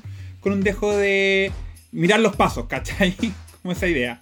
Bueno, ¿les parece? Pasemos a la última, que fue Krystal Versace, que ahí se tiró de piernas, la K, la B corta, weonas, con, saltando de un lado para otro en su verso, eh, que al final, eh, en, su par- en sus últimos versos, dice, eh, llegó el tiempo para que la, las chicas se postren ante mí, eh, soy tan deliciosa, ven y prueba este plato, ya quisieras. Ese es como su... Ahí, como dice el Caco, en el fondo las tres hicieron por esa misma ruta, así como mezclando cosas de, de Navidad y calientes, ¿cachai? Solamente que la, la Kitty se puso ahí más focalizada con el, con el viejito pascuero. La Navidad me dejó típico de homosexuales. Exactamente, como típico de tuitero, de, tuitero gay. La Navidad me tiene emoji caliente. De gays. ¿Qué le pareció aquí a la Krystal Versace, chiquillos? No, yo la encontré estupenda, weón. De verdad que a mí me encantó. Yo dije, puta, esta puta que es buena, weón. Siento que se creyó completamente la estrella que es. Eh, nos mostró un ensayo bastante desastroso donde nos daba la talla. Y yo dije, ah, cagó. Cagó y cavó su propia tumba esta galla. Y aquí la vimos, weona, como si la culiá hubiese hecho la coreografía. Con una seguridad, a diferencia de lo que el Bimbo dijo hace un ratito, como de que había visto como quizá la Kitty más segura, yo sentí que la, que la Krystal estaba muy segura de lo que estaba haciendo. Y me vendió todo el rato su performance. Cuando hizo ese cambio de la B y la Ki y la weá, weona, palpico. Onda, fue la única que me mostró esa parte como super performancer de, de lo que había que mostrar en esta weá para que uno diga ¡ah, ah, va a ganar! Eh, la única que lo hizo, pues, ¿cachai? Eh, así que bastante bien. Y se veía estupenda, weona. Como que me dio un look bien Ariana Grande, así, navideño. Me encantó. ¡Me encantó la puta! Ay, yo pensé en chicas pesadas cuando vi a la, a la Krystal. Sí, pues, pero en el sí. video, amigo. Sí. En el video. En el video de... Ah, de Bea, de ya. Ariana también. Next. Thank you, next. Thank you, next. Ah, estoy inventando, pero... Sí, yo creo, yo, yo quería sumar algo. Cuando la Kitty dijo, en el, estaban haciendo el ensayo, y dice, la Krystal obviamente le está yendo como el pico aprendiendo la coreografía, pero ya sabemos lo que va a pasar, weón, lo va a hacer la raja. Sí. Sí, o sea, con el momento, weón, y fue eso. ¿Sabes lo que me pasa? Yo tengo, tengo una, una teoría, y no sé si alguien lo, lo, lo puede hacer. Yo creo que la Krystal baila la raja y lo hace bacán, y eso se notó en su verso cuando ella tenía que presentarse sola, weón, lo hizo espectacular, cuando se tiró de piernas, weón, me dejó pero tostadísima. Pero yo creo que el problema con ella en general pasa con la coreo, cuando se tiene que coordinar con otras, ¿cachai? Yo creo que ahí, por ejemplo, los cortes de la edición también la habían ayudado, yo creo que la ayudaron harto para que se viera menos perdida, porque en un minuto cuando se ponen las tres en fila, bueno, la Krystal estaba como siete segundos de distancia. Sí. Y, y aquí por eso quiero decir, puede que a lo mejor no lo sea, pero la Krystal tiene dislexia, ya, ya habíamos tenido eh, esa, esa situación. Puede que a lo mejor eso también sea un tema de que aprender coreografías, ¿cachai? O aprender cosas que sean como repetitivas y en línea con otras personas, puede que a lo mejor le cueste más, ¿cachai? Y a lo mejor por eso que cuando uno ve los ensayos, a ella le cuesta mucho ponerse en ritmo, a diferencia de lo que le cuesta la, la, la, a la Kitty o a la Ella, que además tienen training de eso, ¿cachai? Están acostumbradas a hacer coreografías, y a la Krystal simplemente le cuesta más aprenderse los pasos, ¿cachai? O hacer la coreografía, no es que no sepa bailar. Entonces yo creo que ahí también hay una diferencia, y donde puede que en estas performances más en grupo, la Krystal quede un poquito más... Eh, le, le, sea un poco más difícil aprenderse esa coreografía, pero cuando tiene que hacer, destacar ella individualmente, bueno, se nota que tiene la capacidad y lo hace la raja, ¿cachai? Entonces puede que a lo mejor hasta con un día más de ensayo la weona lo hubiera hecho espectacular. Acá sabemos que las chiquillas tienen que aprenderse esta coreografía como en uno o dos días con cuea. Entonces ahí también es como una, una nota que pongo, eh, puede que no tenga nada que ver con la dislexia, puede que sea solamente eh, un tema de ella, pero, pero creo que eso puede marcar la diferencia de, y explicar un poco por qué, al menos en, el, en su verso, weón, yo la vi así, como dice Seba, segurísima, perrísima, lo hizo la raja. Yo creo que fue el, me- el mejor verso individual, el de la Krystal, eh, pero en las otras partes como que se siente que estaba un poco mirando al lado, ¿cachai? Igual hemos tenido eh, otras reinas que les pasa lo mismo, como la Kennedy Davenport, porque la buena sabemos que es seca, seca, seca haciendo show y, y bailando, pero que la buena reconoce que no, no sabe bailar coreografía, que no puede aprendérselas nomás, pues como que le cuesta y, y ella se puede pegar el show sola y tú la podés ver abrirse de pata y tirarse para abajo del escenario, pero si le toca hacer coreografía, la buena lo va a hacer como el hoyo. Oye, también hemos tenido hartos desafíos donde se nos enseña que puede que no sea tu fuerte o tengas dificultades para aprenderte pasos, pero lo que importa acá es la actitud con la que te presentes en el escenario, ¿cachai? Como que eso, véndela nomás, véndela, aunque no sea ahí la buena que se sabe todos los pasos. Y en ese aspecto, para mí la Krystal fue la más fuerte, porque estoy de acuerdo con la Seba, para mí fue la más segura desde el momento que aparece detrás de la tele hasta el final. Como que siento que ella sabía perfectamente lo que estaba haciendo, eh... en su verso lo manejó la raja. O sea, el paso de la K y la B corta fue un paso que inventó ella más encima, ni siquiera se lo sugirió el coreógrafo, ella se lo dijo al coreógrafo que tenía, lo tenía en mente. Entonces dije, muy bien Krystal, muy bien. Creo que el verso lo hizo la raja. Y en la parte del, del remix, porque bueno, a ella le doy eh, el punto por el, la performance de su verso, ¿cachai? No la letra, eso lo tiene la Ela, pero la performance es para la Krystal.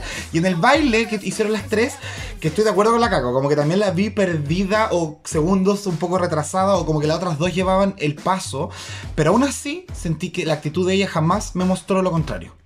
Es, puede haber estado perdida, sí, pero ella estaba así como, no me importa, te lo voy a vender y te lo voy a bailar igual, sí. ¿Cachai? Entonces había un momento en el remix en que para mí estaba destacando eh, simplemente por la cara que entregaba o la actitud que entregaba, y para mí eso era mucho más valioso que el que la Ela o la Kitty se supieran mucho más la coreografía. Caquito, no. Te enoja la amiga, no quiere decir nada. No, no, yo les voy, les voy a contar mi viaje, mi viaje de, con respecto a la, a la Krystal. Eh, yo cuando vi por primera vez el capítulo, que yo lo vi al, al tiro a las tres, a las cuatro, porque yo dije, bueno, me van a spoilear esta weá, qué rabia, vamos a pasar rabia. Entonces lo vi y te, les juro que cuando yo estaba mirando la presentación, yo estaba demasiado desorientado de lo mal que lo estaba haciendo la Ela, weón. Entonces yo de primera instancia, yo no vi a la, a la Krystal. Yo dije así como, ah, ya las piernas, sí, la Krystal. Ya, pero como que, como que la ignoré. Y después la vi de nuevo y yo dije, oh, la Krystal igual. De hecho, complementando un poco lo que ustedes estaban diciendo, eh, a mí lo que más me gustó de la Krystal en su verso fue la musicalidad. Como, el, como fue llevando el ritmo de la canción, el como Miss Versace. Como que, el, que creo que fue súper estratega e inteligente de... Como que en un momento dijeron, ella misma dijo así como, puta, yo soy mala para escribir letra y la weá, como que yo sé que esto no es lo mío, pero ¿sabes qué? Yo siento que eh, en términos de, del verso, yo creo que fue la que la mejor lo logró. Más allá de la letra necesariamente, creo que la forma en que ella eh, presentó su, su, su coreo con la letra y con la música, creo que funcionó pero perfecto. Yo creo que en ese sentido fue la mejor lograda de las tres desde esa visión. Eh, de ahí lo, lo que lo que dice, lo que comentamos de la coreo, yo creo que igual es un punto en contra. O sea, yo, yo sé que eh, siempre en Drag Race como que se vende el que hay que estar seguro y todo, pero yo creo que en, este, en estos desafíos, cuando es coreografía, es importante igual ir al, al, como al ritmo, en armonía con el resto. Y creo que cuando no ocurre eso, por más segura que estés, igual se evidencia, ¿cachai? Pero, pero yo creo que personalmente el, el punto de la, del verso... Creo que se lo llevaba la Krystal. Y ahí es donde yo dije, ahí es donde yo no estaba entendiendo, porque como yo estaba tan concentrado en que o se lo llevaba la Ela o se lo llevaba la Kitty, que había como obviado un poco la Krystal y acá me empezó a, un poco a tapar la boca. Y ahí es donde uno dice, puta, las weas igual influyen de repente, más allá de, de las chapitas, que igual fue un tema en este capítulo, eh, la performance final, weón. Y ahí es donde, la, ahí en ese sentido la Krystal... Eh, nada que hacer. Igual fue, fue bacán ver a las eliminadas eh, en la canción eh, y, y la vimos con su look navideño y todo así, eh, haciendo los pasos, claro. Eh, y que la que más me gustó como se veía era la, era la Verónica. Se veía preciosa. Eh, preciosa me gustó ver a la, a la Verónica. Hermosa, sí. La puta, sí, qué rabia. Tres doritos más tarde. Uh. Choices, choices. Bueno, eh. esa fue la presentación de eh, Hazy's It's Christmas. ¿Alguno de ustedes la va, va a bajar la canción? ¿La va a escuchar en la vida? ¿O, o estas de las cosas que van a guardar ahí como, ah, ok, buena canción? Así. Sí, durante esta época, ahora en, en Navidad, obvio. Yo la voy a poner en el veinticuatro. veinticuatro, sí. Esto, muy bien. Muy bien, amiga, sí, estoy de acuerdo. Junto con los peces en el río del trío Pandora, voy a escuchar esta canción también. El burrito sabanero, eh, sí. La Mariah. Y Hazy's It's Christmas. Y se la voy a poner a mi mamá en la cena, weón. Eso, sí, así como en la playlist, como a la medianoche, puras canciones así católicas y de repente, Hazy's It's Christmas. It's Christmas. Y la mamá, súbete encima del Papá Noel, bájale los calzones. Eh, ¡Esa weona! Bueno, y después de la canción tenemos la pasarela final, que la categoría es Top tres, finalmente. No, no es mucho. Eh, y tenemos parte Ella Vaday con este traje como azul, púrpura, eh, brillante, con, con estas joyas doradas, los zapatitos plateados que se los sacó en cara de la Graham Norton. No la, no la podía dejar pasar esa weá del último capítulo, le dijo así. No, pues niña, comentarios sobre la Ella. Veo, las, veo sus caras y... La Seba está ahí, pero con unas ganas de... ¡Qué huevona! Yo no... No me salen las palabras, ¿no? ¡Qué horrible, weón! ¡Ay, mala! Madre, no, es que no, esto no es maldad. Esto es autosabotaje, weona. Pasando la Cynthia Kiss. ¿Quién le hizo ese vestido, weón? ¡Ay, no! Pero sabes que el vestido no es lo peor, peor, peor. Esta peluca y ese maquillaje, weona. Yo creo que esa peluca... Ay, no, no, no puedo, no puedo, no puedo, no puedo. Eh, es, es, está mal diseñada. Siento que, que la idea de la peluca era buena, pero después vemos la peluca de la Kitty y no hay comparación con respecto a los volúmenes o a lo que quería lograr con esta weá, porque más encima tenía como una ola después de la frente, weona, que hacía que la cabeza como que le partiera desde más atrás. Ay, no, terrible, no, mal. Y a eso le sumamos el maquillaje, weona, que yo no sé cómo se le ocurrió elegir el peor maquillaje de su trayectoria en Drag Race. Porque por último ya, está bien que no vayáis preparado para la final, como dijo la Jacob, que se andaba excusando la weona, que no sabía, que no tenía, que no sé qué. Ya, una cosa del vestido, pero weona, ¿para qué te maquillaste así? Más encima que ella dijo como, vengo a mostrar poco menos como que yo también me puedo maquillar o algo así. Dijo la puta como que vengo a demostrar que esto es un maquillaje drag. Y weona, quedó como la Ingrid Cruz cuando la maquillaron para The Switch, weona. Horrenda, pero niña. Ya viste terrible. Que soy maldadosa. Y a eso le sumamos los zapatos que no tenían nada que ver con nada de lo... del resto que llevaba puesto, güey. Oh, es, que, es que no lo logro entender. No, no logro entender que se haya saboteado desde de esta forma para su última pasarela, porque esto es un sabotaje, weona. Se ve horrendo. Me llegué a trabar la lengua, weona. Siento que de verdad es uno de los peores looks que mostró Ella Vaday durante la temporada. Pucha. Oye, ¿sabes que yo no comparto a Sebastián?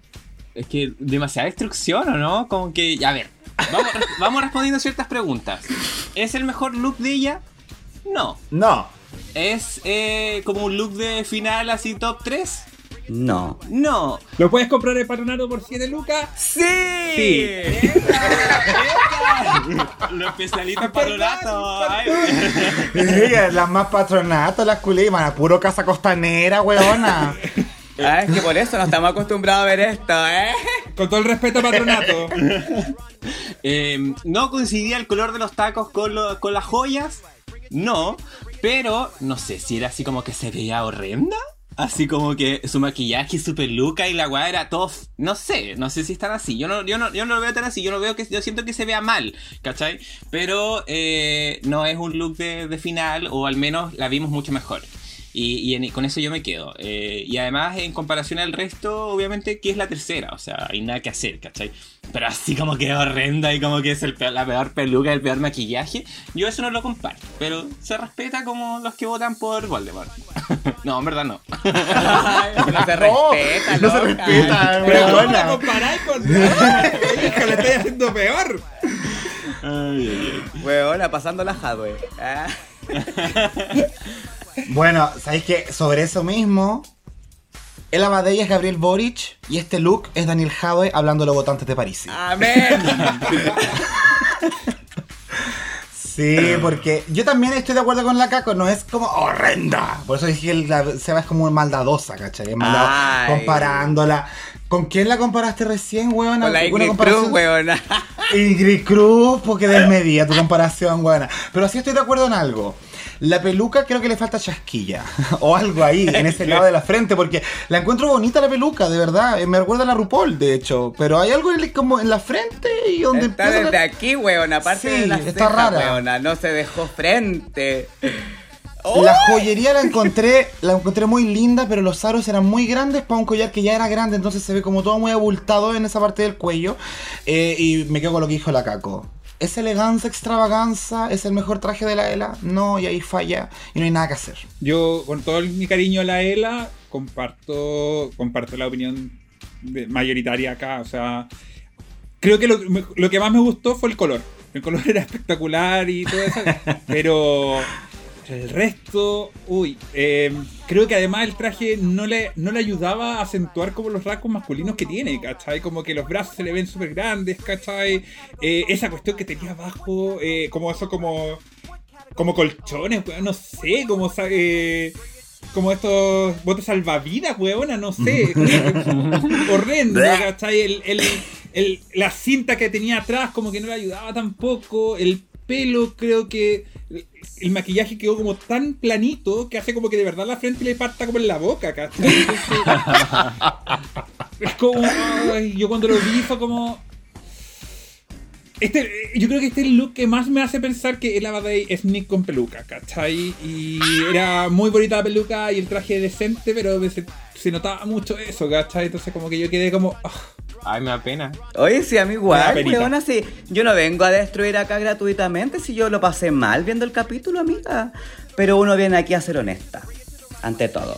Sí, se agradece. Es real, no fue el peor traje de la... O sea, no es el peor traje en la historia, pero para un top tres, que además estaba súper peleado, mentalmente yo creo que no, no ayudó mucho. Pasemos entonces con la Kitty Scott-Claus, que nos trajo este, este traje blanco, eh, con, también con el pelo hacia arriba, con bien, harto volumen. Eh, es como un traje de novia, pero si es el traje de novia, no sé, como que esa sensación me dio a mí. Ahí veo a la Seba, pero abrazándose de amor por el traje de la, de la Kitty. Cuéntanos. Eh. Ay, huevona, es que más que el traje es la Kitty. Yo la abrazo. Eh... Esto es un buen maquillaje siendo simple, ¿cachai? Como que esta guada tampoco es un maquillaje ah, excesivo, pero la puta se ve espectacular, hermosa. Es así que una peluca con volumen, chicas, a esto me refiero. Ojalá pusieran un, una comparativa en sus casas. O sea, la peluca que se puso la Ella y la peluca que se puso la Kitty. De maldad nomás, po, porque una maldadosa, como ya dijeron. Uh-huh. Eh, como para que vean y entiendan el por qué a la otra la destruí tanto, porque bueno, esta peluca no me pueden decir nada. O sea, es espectacular. Está espectacularmente eh, estructurada, peinada, eso quería decir.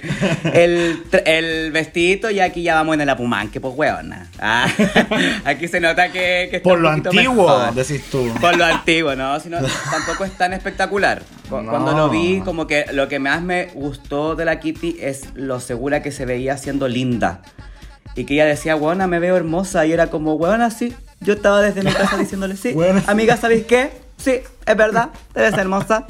Eh, linda, como bien cenicienta para sus weas, como que siento que es eh, un súper buen cierre para su historia en el programa, este look. Entonces me hace mucho sentido, lo encuentro muy bonito. A pesar de ser simple, quizá el traje le hubiese hecho una espectacularidad más para que fuera más de final, pero el resultado final o el paquete que me está vendiendo con este look la Kitty se lo compro completamente. Qué linda. Lindas palabras. Lindas palabras que tienes para la Kitty. ¿Sabéis qué? Eh, yo por el contrario, y ahí la Caco va a poner los paños fríos, yo creo. Ah, ella va a decir, la voz de la sabiduría va a decir cuál es el verdadero veredicto. Pero me pasó que yo este traje lo encontré anticuado. como de dama antigua, hueona, de esas presentaciones, cuando la gente baila cositas en el colegio de la época de Chile de mil novecientos veinte treinta, como que por ahí vi este vestido, hueona. Eh, no me gusta mucho el color crema, además, porque esto no es un blanco, es como un blanco tirado para plomo. Eh, un blanco invierno. Me gusta mucho. Pero y el crema, hueona, nada que ver, po. No es crema, bueno, una crema vencida, huevona. Huevona, crema ni idea. La culia. Crema lechuga. Eh, como merengue, po, hija. Ya, como merengue. Y, y definitivamente esta estructura como mea escamática que tiene desde la cintura para abajo tampoco me convence, no me gustan lo, las escamas. No sé, me hubiese gustado que el vestido terminara de otra manera. Creo que parte bien, pero termina mal, y además la siento a ella, pero cagadísima con los accesorios. Como que está bien que saliste pulcra de cara, pero ponte con el cuello por último, pues bueno, tan despechugada y todo de todo. A mi gusto, por lo menos, siempre me gusta un buen, un buen collar. No tiene ni un collar este weón, pero le encanta la drag queens. Sí, huevona. Oh, huevona, como... el otro día dando, con, dando consejos del abrigo, huevona, y no tiene abrigo. Pero, huevona, dando consejos obvio. Del accesorio, no tiene accesorio. Es como Maldita los tatuajes, desgraciada. Es como los tatuajes. Me encanta que la gente se los haga, pero yo no me los hago. Ándate. Sí, eso. Está bien. Uno tiene derecho a ser hipócrita. Sí. Uno tiene derecho a no estar de acuerdo con lo que uno piensa. Fea culia. Oye, chuchitumare, qué bueno. Habla, habla, del, habla del maquillaje, pero de si la peluca, ya, algo. Pero si ya dijiste que la weá es linda, ¿qué querés que vuelva a repetir lo que dijiste? Se ve linda de cara, que se ve linda de cara. No se peleen, no se peleen. Es lo más linda que la Kitty se veía, se veía, se ha visto esta... Esta temporada... Es que te estás mezclando con el italiano, se ve yo. Sí, es que tú sabes que yo parlo italiano muy bien. Eh, no, weona, yo no siento que el mejor traje de la Kitty, hasta el de la semana pasada me gustó más que este. Es verdad. Caquito. Es verdad. Es... O sea, a ver. Eh, del, de, se ve preciosa, pero del cuello para arriba. No, no. Pero no, solo no, de cara. Pero solo de cara. No, no, no. no que, que injusto. Que injusto. Que injusto sería decir eso. Pero eh, se ve preciosa. Y en ese sentido, superior a la era al tiro. Onda, nada que hacer. Eh, porque, eh, como bien decía la Seba, o sea, se sentía que se veía linda y eso se transmite. ¿Cachai? Y eso igual es importante. Eh, comparto lo del Jacob. El, el vestido igual lo siento un poquito anticuado o medio viejeli, pero tampoco me molesta, tampoco lo encuentro tan terrible. Y sobre todo con lo que vimos en el lip sync también. Que ahí fue llegar y ¡za! Entonces, para no, para no spoilearlo. Entonces, eh, creo que estaba construido con una intención, ¿cachai? Y eso quizás no lo vimos en este momento, pero se cumple el objetivo que era al final... Como que es un look para que le pongan la corona, ¿cachai? Eh, y en ese sentido yo estoy satisfecho. Uh-huh. Linda, amiga. Linda, linda, linda, linda. Bueno, pasemos al último traje. Tenemos aquí a la Krystal Versace con este traje de terciopelo negro, weona, que se, se, esa cintura, weona, conche tu madre, qué onda. Heavy. Y la, estas cadenas, Lawrence Chaney, como le dijo la... La Rupola, eh, bueno, se veía regia la puta, nada que decir. Y, eh, ella dijo como que se veía diferente, era como, no, fue como la ruta del típico traje largo, eh, como nightgown, pero yo encuentro que se ve espectacular igual, o sea, bueno, nada que no fuera elegancia, extravaganza con este traje. Bueno, nada. En mi opinión. Yo encuentro que se ve espectacular, todo combina bien, el color de su pelo combina con su joya, weona, incluso. Siento que uno de repente en esta categoría, que es elegancia, extravaganza, nos esperamos muchas veces vestidos largos, y de hecho varias queens llegan con vestidos grandes, y esta no, esta fue como una wea bien ajustadita, bien pequeña, pero tan bien proporcionada, el corte de la silueta estaba tan bien hecha, el hecho de que le haya puesto las cadenas a mitad de cuerpo ya te pone más información. Eh, siento que con muy poco hizo mucho. A mí lo que me entrega este traje es sofisticación. Esa fue la palabra, sofisticada. Se ve pero de pasarela, se ve como, oh, no, se ve espectacular la Krystal. Qué buena despedida. Weona, es que esta puta aquí nos dice quién es. Como, es, esto es Krystal Versace, como que a esto es lo que podéis aspirar cuando pensáis en ella. Muy editorial, weona, mucho glamour, una weona que te vende la elegancia, pero brígido, y que es el futuro del drag, o sea, no hay punto de comparación con las otras dos, en ningún, como que en, en nada, ¿cachai? Eh, combina perfectamente todo, conoce su cuerpo a la perfección, Eh, esa silueta de sirena le queda perfecto. ¿Qué onda esa cintura, weón? Puta desgracia, weón. Me llega a dar rabia aquí. Uno dice tantas horas de gimnasio y nada. ¡Nada, weón! Esta puta sale así, weona. Qué hermosa, ¿no? Perfecta. Como que su maquillaje, sus accesorios, sus uñas, el vestido, las tetas, todo on point. Perfecta. Sí, de hecho yo comparto sobre todo ese argumento de, de hablar de que la, es la Krystal, ¿cachai? O sea, no, no, no vemos como un disfraz o un vestido que se puso la Ella o un vestido que se puso la Kitty como para esta categoría, ¿cachai? Como que me da la sensación de que nosotros podríamos ver a la Krystal de esta forma como en cualquier otra, en alguna otra instancia, ¿cachai? Como en otra pasarela o haciéndose fotos para su Instagram. Yendo a comprar al supermercado. Claro, weón. ¿Cachai? Yendo a votar por Boric. Yendo a votar por weón, Boric. La muda. Cosas así, ¿cachai? Muy como del día a día, obvio. Eh, tengo un rollo con el terzo pelo, eso sí. Eh, como que ahí de repente hay cosas que, no sé, como que siento que algo me falta, pero absolutamente es la mejor de las tres. Eh, eh, creo que esta capacidad, ese sentido de la estética, de que todo se complemente súper bien, ¿cachai? A diferencia de las do- otras dos, que de repente vemos que en ambos, en ambos casos como que se ven ciertos elementos faltantes, a ella no, y aún así no se ve saturado, ¿cachai? Eh, incluso hasta el tema de las uñas, como que lo sabe complementar súper bien, entonces... La mejor de las tres. Y en ese sentido, ahí es donde yo me hago la siguiente pregunta, equipo. Que es, eh, ¿cómo el, el valor que nosotros también le damos mucho a la, a la pasarela? Que es una, una de las principales disyuntivas que se ha, hecho, se ha visto en este programa a lo largo de los años, ¿cachai? Que es como... Claro, nosotros podemos ver de repente, bueno, la Ella lo hizo increíble en el Snatch Game, o tuvo, tuvo tremendo eh, Rose, ¿cachai? Pero al final lo que, eh, lo que se mantiene o lo que se repite siempre en, en cada capítulo es la pasarela, y pareciera que nosotros les damos mucho valor o que al final como que termina, sin querer, termina diferenciando a una queen de la otra. Entonces, ¿será suficiente para llevarse la corona? Bueno, siempre me he fijado que la que tiene, que, tiene la, la peluca más planita es como la más coronable. A veces. Hay algunas que tienen unas pelucas gigantes que donde mierda ponen la corona. Pero yo creo que sí, yo creo que en parte sí. El programa como que tira mucho para el lado de las reinas de los looks. Sin ir más lejos a la temporada siete. ¿Cachai? Como que ahí hay una, que, hay una Ginger y una Violet y tú decís qué primó en esa coronación. Yo creo que el debate puede seguir uh, por toda la eternidad. Eh, tengo una pregunta solamente. Algo dijiste del terciopelo, ¿qué no te gusta del terciopelo? Como que, no sé, hay algo que no me no, no me, no, no me, no me transmite así como finalísima, ¿cachai? Como de que... Ay, ay, ay, ¿cachai? Ay, ay. Como de que lo siento medio... como medio... no sé si la palabra es básico, ¿cachai? Pero como que quizás hubiese hecho... Lo, lo hubiese visto mucho mejor esa misma estructura de vestido como con otro material, ¿cachai? Pero es una... más que nada una percepción mía. Ya. Para, para cerrar, bueno, yo comparto lo que dicen chiquillos. Llegué gag. Bueno, impresionante la, la Krystal Versace. Y bueno, como que hace mucho... No tengo idea de casas de moda y cosas así. Recién voy a ver la House of Gucci como... No sé más. Pero bueno, cuando pienso así como Krystal Versace, bueno, es como que esto me da eso, ¿cachai? Como que de inmediato como que hace juego con su nombre, ¿cachai? Como que uno piensa como moda y la Krystal está dando eso.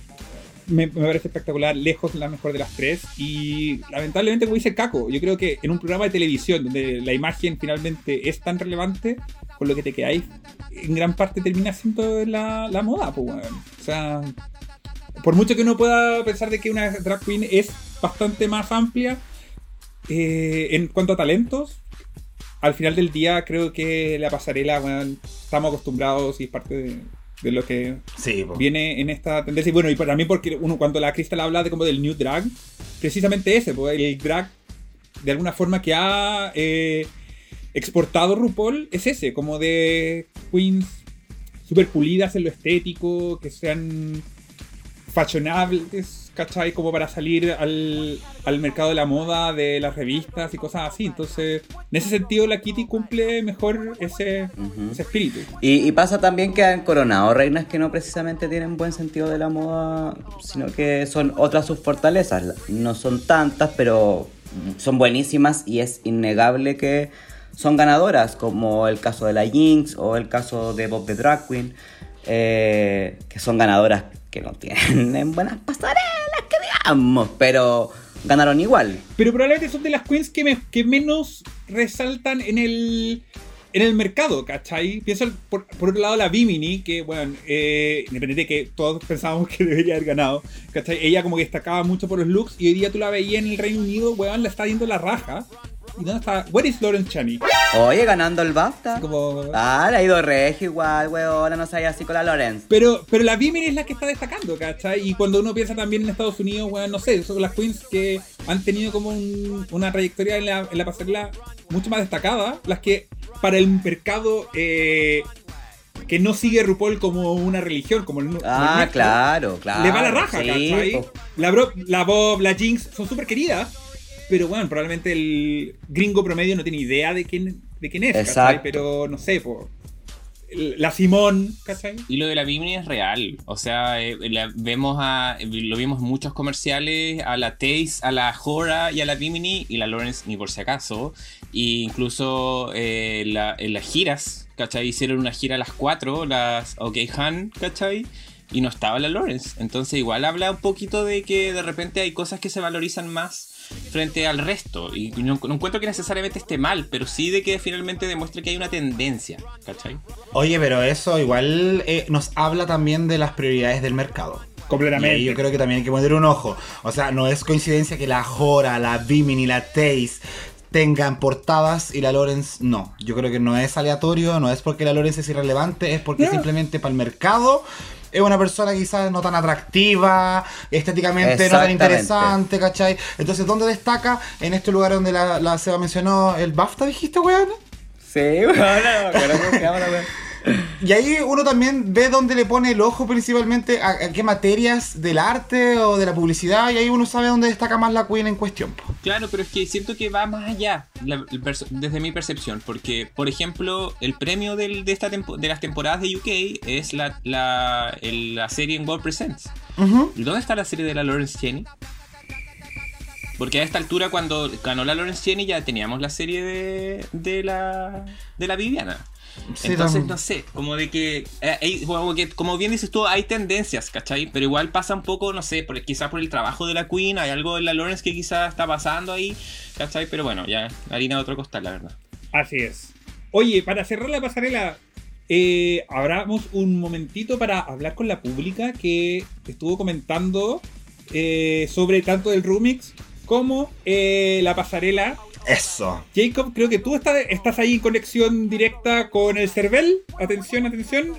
Las mesas escrutadas. Sí, estamos en directo desde el Cervel reportando un fraude electoral. Porque al parecer los votos no se condicen. No, efectivamente. Y en cuanto a la encuesta por el Rubix, la que queda en el tercer lugar con el diez por ciento de las preferencias es Kitty Scott-Claus. Le sigue en segundo lugar Ella Vaday con el treinta y seis por ciento de las preferencias, y en primer lugar Krystal Versace con el cincuenta y cuatro por ciento de las preferencias. Mira bien. Mira tú. Se condice igual con, lo, con todo el análisis que tú hiciste, sí, que el punto, que no sé qué, que a esta le doy un punto por esto, la otra. Se condice con la pública, amiga. Ay, gracias pública por darme eso. Y en la pasarela final los porcentajes son así. Al House of Mimir con un setenta y tres por ciento de desaprobación. Oh. Ella Vaday y su vestido púrpura de nutricionista. Ay, weona, nada que ver. Nada que ver. Yo me desdigo de esta weona. Pero el color, el color, ¿no? Sí, amiga. Después, weón, un setenta y tres, perdón, pero un setenta y tres por ciento de Mimir ni la, ni la Vanity Milan obtenía ese resultado. En la final. Y la pública... Y la pública, weón, era fanática de la Ela. O sea, sí, a po. ese nivel fue como para que la destrozaron. Qué lindo igual la, la autocrítica. Qué bueno la autocrítica. Sí, la House of Delusional con cada vez menos fuerza. La gente ya está más consciente de la realidad.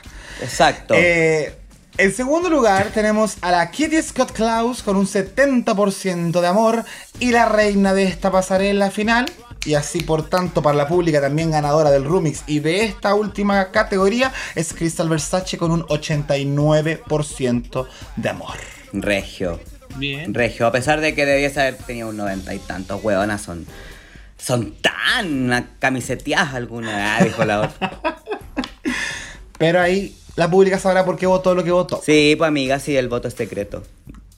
Acá no, acá no tanto, pero se respeta. Eh. igual, igual el Jacob lo anota. Sí, eh. Igual yo las funo. Oye, y antes de ya el, los momentos finales del capítulo y por tanto de la temporada, tuvimos un Untucked eh, donde vimos que aparecieron las eliminadas nuevamente. Oye, nos han regalado harto de las eliminadas. De hecho, en este ¿Qué? capítulo vimos tres looks de ellas, porque si consideramos el cuando nos vimos al inicio luego de, del Rose, además el de Navidad y ahora el, como el de la finalísima, me gustó igual que como que le hayan dado pantallas, sobre todo a las que se fueron como antes, eh, Victoria y Verónica, eh, lo agradecí mucho verlas. No sé, el look ahí no tanto, así que me gustaría que me comentaran un poco quién, a quién podríamos destacar de las looks de las eliminadas, como para bien o para mal. Ay, sé que no sé si es mi sensación, hoy encontré que estuvieron como medio pobres los looks, huevona. No es tu sensación, amiga. Es la realidad. Ay, no. Es que, bueno. Ay, la caco, que es linda. Puta, weón, o sea, weón, es que a mí me pasa que eh, eh, me gustó el de la Scarlett Harlett, me acordé de Cenicienta. Eh, aparte de sacar el loca culia que puso cuando se subió al escenario. Eh, el de la Charity Kase, me acordé de la eh, tía Coffee. Que cuando quiso hacer un pterodáctilo. Y era como, este es un pterodáctilo, weona. Sí, este es un pterodáctilo bien hecho. Eh, pero las demás, la Nubis me había encantado cuando la vi de la cintura para arriba en el Untucked. De hecho, me acordé mucho de la primera pasarela que era como eh, reina de tu ciudad. Y esta era, era como egipcia. Y yo dije, ¿por qué no vino de egipcia? Si hubiese, si hubiese venido con esta weá, yo dije, le va a la raja. Pero el vestido no me gustó, weón, cuando salió a la pasarela y dije, ¿qué ese vestido tan...? No sé, no sé, no, no, no se me unía. Y las demás como que también la encontré como... Mmm, no, no mucho de mi gusto. Y creo que, le, que el monumento al mal gusto es la Verónica Green, weona. Yo venía, venía a, pedir, a pedir explicaciones, en verdad. Sí. Porque, ¿qué fue eso? Que la Bimbo hable de su marido. ¿Qué mierda pensaba hacer la Verónica Green con ese paño en la vagina y nada más que eso? Explica. No, pero si no es solamente un paño en la vagina, weón. Es un traje completo. Que es completamente transparente. Sí, po. Exactamente. Tiene un traje completo, transparente y un pañito. Yo creo que o lo amáis o lo odiáis. Porque hay gente que se ha vuelto loca con este look. Onda, que quedó para la cagada. Pero por eso, ¿cachai? Como que yo creo que también tiene mucho de subjetividad cuando la moda logra este impacto. Como que cuando logra que eh, la gente se divida por un look porque no sabéis si está bien o está mal. Es un momento, pues. Querámoslo o no, la weona nos dejó pensando en ella y viendo esta imagen, weona, así como cuestionándonos para bien o para mal lo que hizo. Mira. Y lo que yo quiero destacar de esta temporada, discúlpame, me invito, por favor, adelante, porque me va a tomar adelante, estos cinco segundos, es la ordinariez que es Elektra, weona. Esa weona es... de una ordinariez, pero hasta en lo que se va a poner en la final, supuestamente, es, es que... Weón, we, ¿lo están viendo? ¿Lo ven conmigo? Esa weá que es... Onda... ¡Ay, no, weona, delusional! Estamos viendo los Instagram, weona, en estos momentos. Eh, y la Barbie Espinosa le pone... Love her so much. ¿Eh? A la Elektra, weona, que ya, se ve tan está bien mal. Que la quiera, si no le está diciendo que se ve hermosa. Ay, ya salió la buena. Ay, mi cota. El Russell Tobey también le posteó harto monitos con corazones. Otro delusional, po, weón. Otro delusional. Oye, pero yo quiero, yo quiero saber, eh, cuando yo dije lo de los looks feos, la Caco no estaba de acuerdo. ¿Cuáles destacarías tú, amiga? Para bien, sí. eh, a mí me gustó mucho el de la choriza, weón. Encontré que se veía súper bien. De hecho, para mí fue el de los mejores logrados, eh, porque me gustó el volumen que tenía abajo, eh, y encima los detallitos con las rosas. Creo que a la choriza siempre se le ve bien el color rojo. Eh, ¿Y cuál más? ¿Cuál más? ¿Cuál más? ¿Cuál más? Me gustó bastante. Eh, me gustó el de la Nubis. No me molestó tanto la falda. Eh, creo que los detallitos también de, de como de la A, como en el pelo y como el maquillaje como medio ensangrentado. Creo que le dieron un súper buen toque. Sí, la faldita quizás podría haber sido mejorcita, pero no, no cuento tan terrible. Sí, son como cortinas, weona, es como una cortina. Me gustarán las cortinas a las chicas. Sí, pues a, la, a mí la, yo creo que para mí me, a mí me desilusionó también la Victoria. Pensé que la weona iba a salir espectacular. La sentí como más básica. ¿Cierto? Sí, y... sí, la sentí un poco simplona, pero se veía bonita también. Sí, bonita, muy bonita, pero de hecho hasta su maquillaje encontré que era... no de final, no de no me dio Victoria. Lo que alcanzamos a conocer un poquito de ella. Yo, yo quería preguntar, ¿es este el traje de todas que hubieran hecho en la final? Eso es lo que yo también me pregunto, oye. Yo creo que no. Yo creo que hay muchas cosas que, que las chiquillas usaron el traje que mejor querían presentar. En alguna ocasión alguien mencionó, en temporadas pasadas, que no, no ponían el traje final porque uno es un traje normalmente que es muy caro, ¿cachai? Ah. Entonces si lo usan ahora es como que lo queman, como que ya el público vio todo el, el, ese traje, entonces ya no lo podéis volver a usar en otra oportunidad, ¿cachai? Entonces como que si ya te mandaron para la, pa la casa, como mejor lo guardáis para otro evento, otra cosa. Pienso en la Victoria Scone, que a lo mejor puede salir la temporada cuatro, ¿cachai? Si sale ahora con el traje del top tres, bueno, te... me hace mucho sentido. Lo que más te va a tener que hacer otro, en cambio lo voy a guardar ahora para la próxima temporada. Entonces eso es como lo primero que pienso, ¿cachai? Como que puede que algunas no lo quisieron usar o usaron algo que querían mostrar, ¿cachai? Las Charity Kase, eh, por ejemplo, eh, creo que sí, el de las finales de la Scarlett, yo creo que probablemente ese era el que tenía y por eso se ve tan espectacular. A mí me gustó harto. La Vanity Milan también se veía súper bien. Y yo creo que dado que llegó hasta el final, yo creo que no le quedan más trajes. Así que ese tiene que haber sido el del top tres. Probablemente. eh, pero yo quiero aprovechar el momento para eh, hablar sobre mi marido. Sobre la Verónica. Dado que la sacaron acá. A ver. Eh, ¿Qué decía su Instagram? La Verónica pone, eh, bueno, efectivamente, eh, un look muy choices, debo decirlo. Si te acuerdas al principio, quedé como, ¿qué? Eh, pero ella puso en su Instagram que efectivamente fue un traje eh, que lo hizo un diseñador, ¿cachai? Que decía que era súper difícil de hacer porque es una tela muy, muy, muy pequeña, efectivamente para generar ese efecto eh, de que pareciera que no es un traje.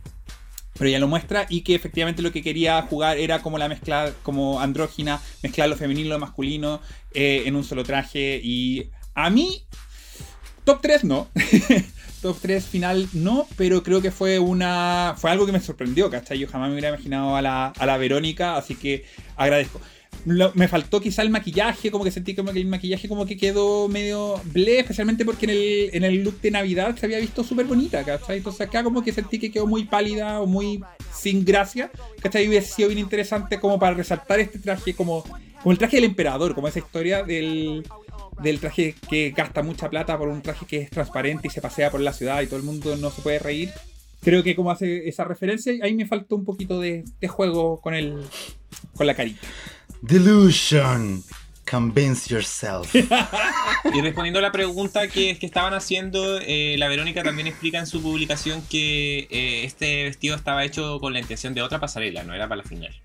¿Cachai? Entonces eh, puede ser que en realidad la Elektra o la Vanity, porque la Vanity, amigo, así como que se veía linda, no sé, pero eh, pero eh, que, que como que al final es como ya mostremos algo que tenemos nomás, más que necesariamente lo que yo tenía pensado para la final, y, y, y se entiende igual que para qué van a quemar un vestido que al final es por cinco segundos de pantalla. Ahora yo creo que el traje del top tres de la Elektra no debe haber sido muy diferente, porque esa niña, weón, en todos, todos los trajes que mostró eran horrorosos. Sí, todos. Deja la Cintia a besitos como Gucci, weón. Pero horrenda, horrenda, horrenda, horrenda. Oye, y ya es momento entonces de hablar del lip sync final. Del lip sync de Kitty versus Krystal versus Ella. Esta canción, You Don't Own Me, que mi subconsciente me decía que la habíamos escuchado en, en un lip sync, pero no, po, weón. No, po. No la habíamos visto en ningún lip sync. Eh, lo que habíamos visto era en la temporada doce, eh, una performance al inicio de la temporada que se llamaba You Don't Own Me, pero no era de la Dusty Springfield, po. Entonces, quiero que me cuenten qué es lo que vieron en esta, en esta presentación, si en realidad el, este lip sync final toma las decisiones, eh, define quién es la real ganadora, o en realidad estamos viendo el consolidado del capítulo o el consolidado de la temporada. Partamos con Doncella Quiroz. Ay, amiga, ¿por qué? Eh. Quería escuchar el resto porque después quedó como la pesada, weona, últimamente. Y yo no vine a eso aquí. Yo no vine a pelear. Es tu rol, weona. ¡Echa! Eh, yo aquí dije la... Mira, yo aquí ya me quedó claro que la L no va a ganar inmediatamente, porque aquí yo ya dije que es esta wea. Se movió mal, sincronizó mal, se veía mal. Entonces para mí ya era como, bueno, quedaste fuera. Como que de verdad yo la miraba y decía, conche tu madre, ¿por qué entregaste este último capítulo de esa forma? Ah, oh. Triste, weón. Triste lo que pasó con la Ella. Y eh, me refuerza quién es Kitty, porque, weona, una vez más, yo enamorado de la Kitty. O sea, no la, no la podía dejar de mirar, me cagué de la risa. Eh, tuvo momentos muy entretenidos durante el lip sync. Y me hizo dudar, dudar un poquito también quién podía ser la ganadora. Yo ya aquí pensaba que podía ser la Krystal o la Kitty. Eh, y sentía que esto también podía definir. Pero la Krystal, huevona, siguió manejándose perfecto en el escenario. La puta, este capítulo lo hizo redondo. O sea, fue la única que nos vendió un capítulo final. Completo. Desde el remix hasta lo que habló en la pasarela, hasta cómo se veía en la pasarela y el lip sync final. Entonces aquí yo creo que es donde la weona ya arrebata la wea. Así como que ya no hay mucho que hacer. Independiente de que, claro, en este capítulo ya no podemos ver para atrás. Si llegaste hasta acá, es como que da lo mismo si llegaste con un siete, con un cuatro, con un cinco. Si llegaste hasta acá, cualquiera puede ganar. Definitivamente esto ya quedó claro en este capítulo. Mira, ¿qué dice la people? Yo no comparto eso de que podéis llegar y ganar el último capítulo con track record malo, solo por el lip sync o solo por la performance. Pero yo creo que la, la Krystal había tenido también una buena trayectoria. Y yo creo que sí, efectivamente, este fue el tip de la balanza. Comparto plenamente de que la Ella, cuando lo comencé a ver, fue... No, no dio nada. O sea, de, de partida encontré el lip sync fome, en general. Como no, como para final... Están usando mucho esto de poner como canciones más antiguas en las finales y hay veces que se agradece, pero en esto en particular no, no me generó nada. Eh, la Ella definitivamente estaba, estaba mal y yo creo que acá se nota mucho el tema de que eventualmente tuvo una lesión, ¿cachai? Porque la sentía como que estaba con la cabeza en cualquier parte, como que había partes que se perdía el lip sync, eh, no, no se movía, ¿cachai? Como que le costaba mucho. La Kitty fue Kitty, y eso se agradece siempre, y siempre nos da alegría, pero siento que tampoco aprovechó como el como la pasión de la canción, si es que quería ponerle algo, y la Krystal como que siento que lo trató de dar, pero también está el fallo de que un lip sync de a tres personas siempre se siente como vacío, como que estáis muy poco rato enfocado en uno, entonces se pierden esos momentos, de repente la, la Krystal abría los brazos y como que lo sacaba desde el corazón, pero lo veía ahí al fondo, ¿cachai? Entonces como que yo no sentí... meh, o sea... Lo único que tuve claro es que en este lip sync no ganó la Ella. Ahí como que dije, no ve, veo que va, va a primar al final del capítulo como lo que, que era la vieja culia.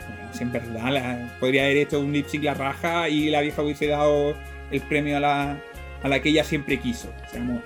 Yo eh, pienso parecido, pero respondiendo a tu pregunta, Caco, yo creo que el lip sync es un punto más eh, en el capítulo. No... Las finales internacionales se están repitiendo tanto en su estructura, en su fórmula, en su manera de presentar, que creo que ya como que tenemos una base de lo que se está buscando. Para mí, por ejemplo, el track record es simplemente otro punto. En este capítulo encuentro cuatro puntos. Está el track record, el remix, la pasarela y el lip sync. ¿Cachai? Personalmente creo que la que ganó este lip sync, a mi gusto porque me entretuvo, fue la Kitty. ¿Cachai? Porque si me pongo a recordar los momentos donde yo sentí algo con el lip sync, fue la Kitty cuando se apuntó a la vagina, cuando dijo "You don't know me", cuando las chicas se fueron para atrás y ella fue como "Ah, también me voy para atrás", porque se la había olvidado. Y esos son como dos puntos que me recaleta con la huevona. Y en un momento que la canción dice "I'm young and I love to be young", la Krystal ahí como que tuvo su momento de que se sacudió como bien loca, porque me imagino que la letra le tocaba. Eh, en general estoy de acuerdo contigo, Bimbo. No creo que haya sido un, un gran lip sync. Eh, la canción, me gusta caleta la canción, eh, pero no esta versión. Me gusta la de la, la de la Leslie Gore, que la encuentro que es un poco más movida que esta. Eh, entonces, en definitiva, creo yo que por momentos la Kitty se lo lleva, a pesar de que la Krystal le haya puesto pasión y todo, fue como una pasión que yo encontré como a medias. Pero aún así la Krystal ya tenía a su haber el remix y la pasarela.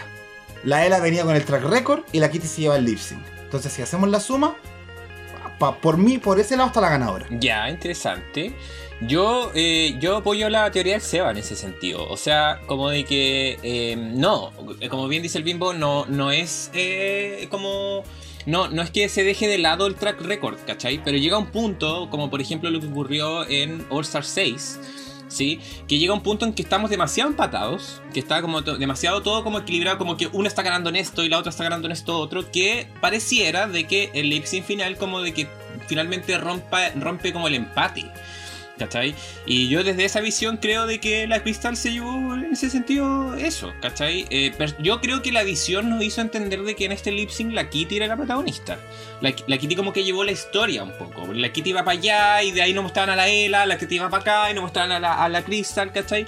Eh, pero... Eh, yo comparto esa, esa visión también de que creo que la canción no era para tanto hueveo, ¿cachai? Y yo creo que por eso quizás la, la Kitty fue como la castigada, ¿cachai? Porque yo le decía a los chiquillos cuando, cuando vimos el capítulo eh, que, que yo igual sentí que la Kitty fue un poco robada, ¿cachai? Porque la, la Ella, eh, si bien ya segunda vez que demo, demostraba pérdida de energía porque al, al querer como mostrar como esa emocionalidad, no sé si habrá sido necesariamente la, la, la lesión o no.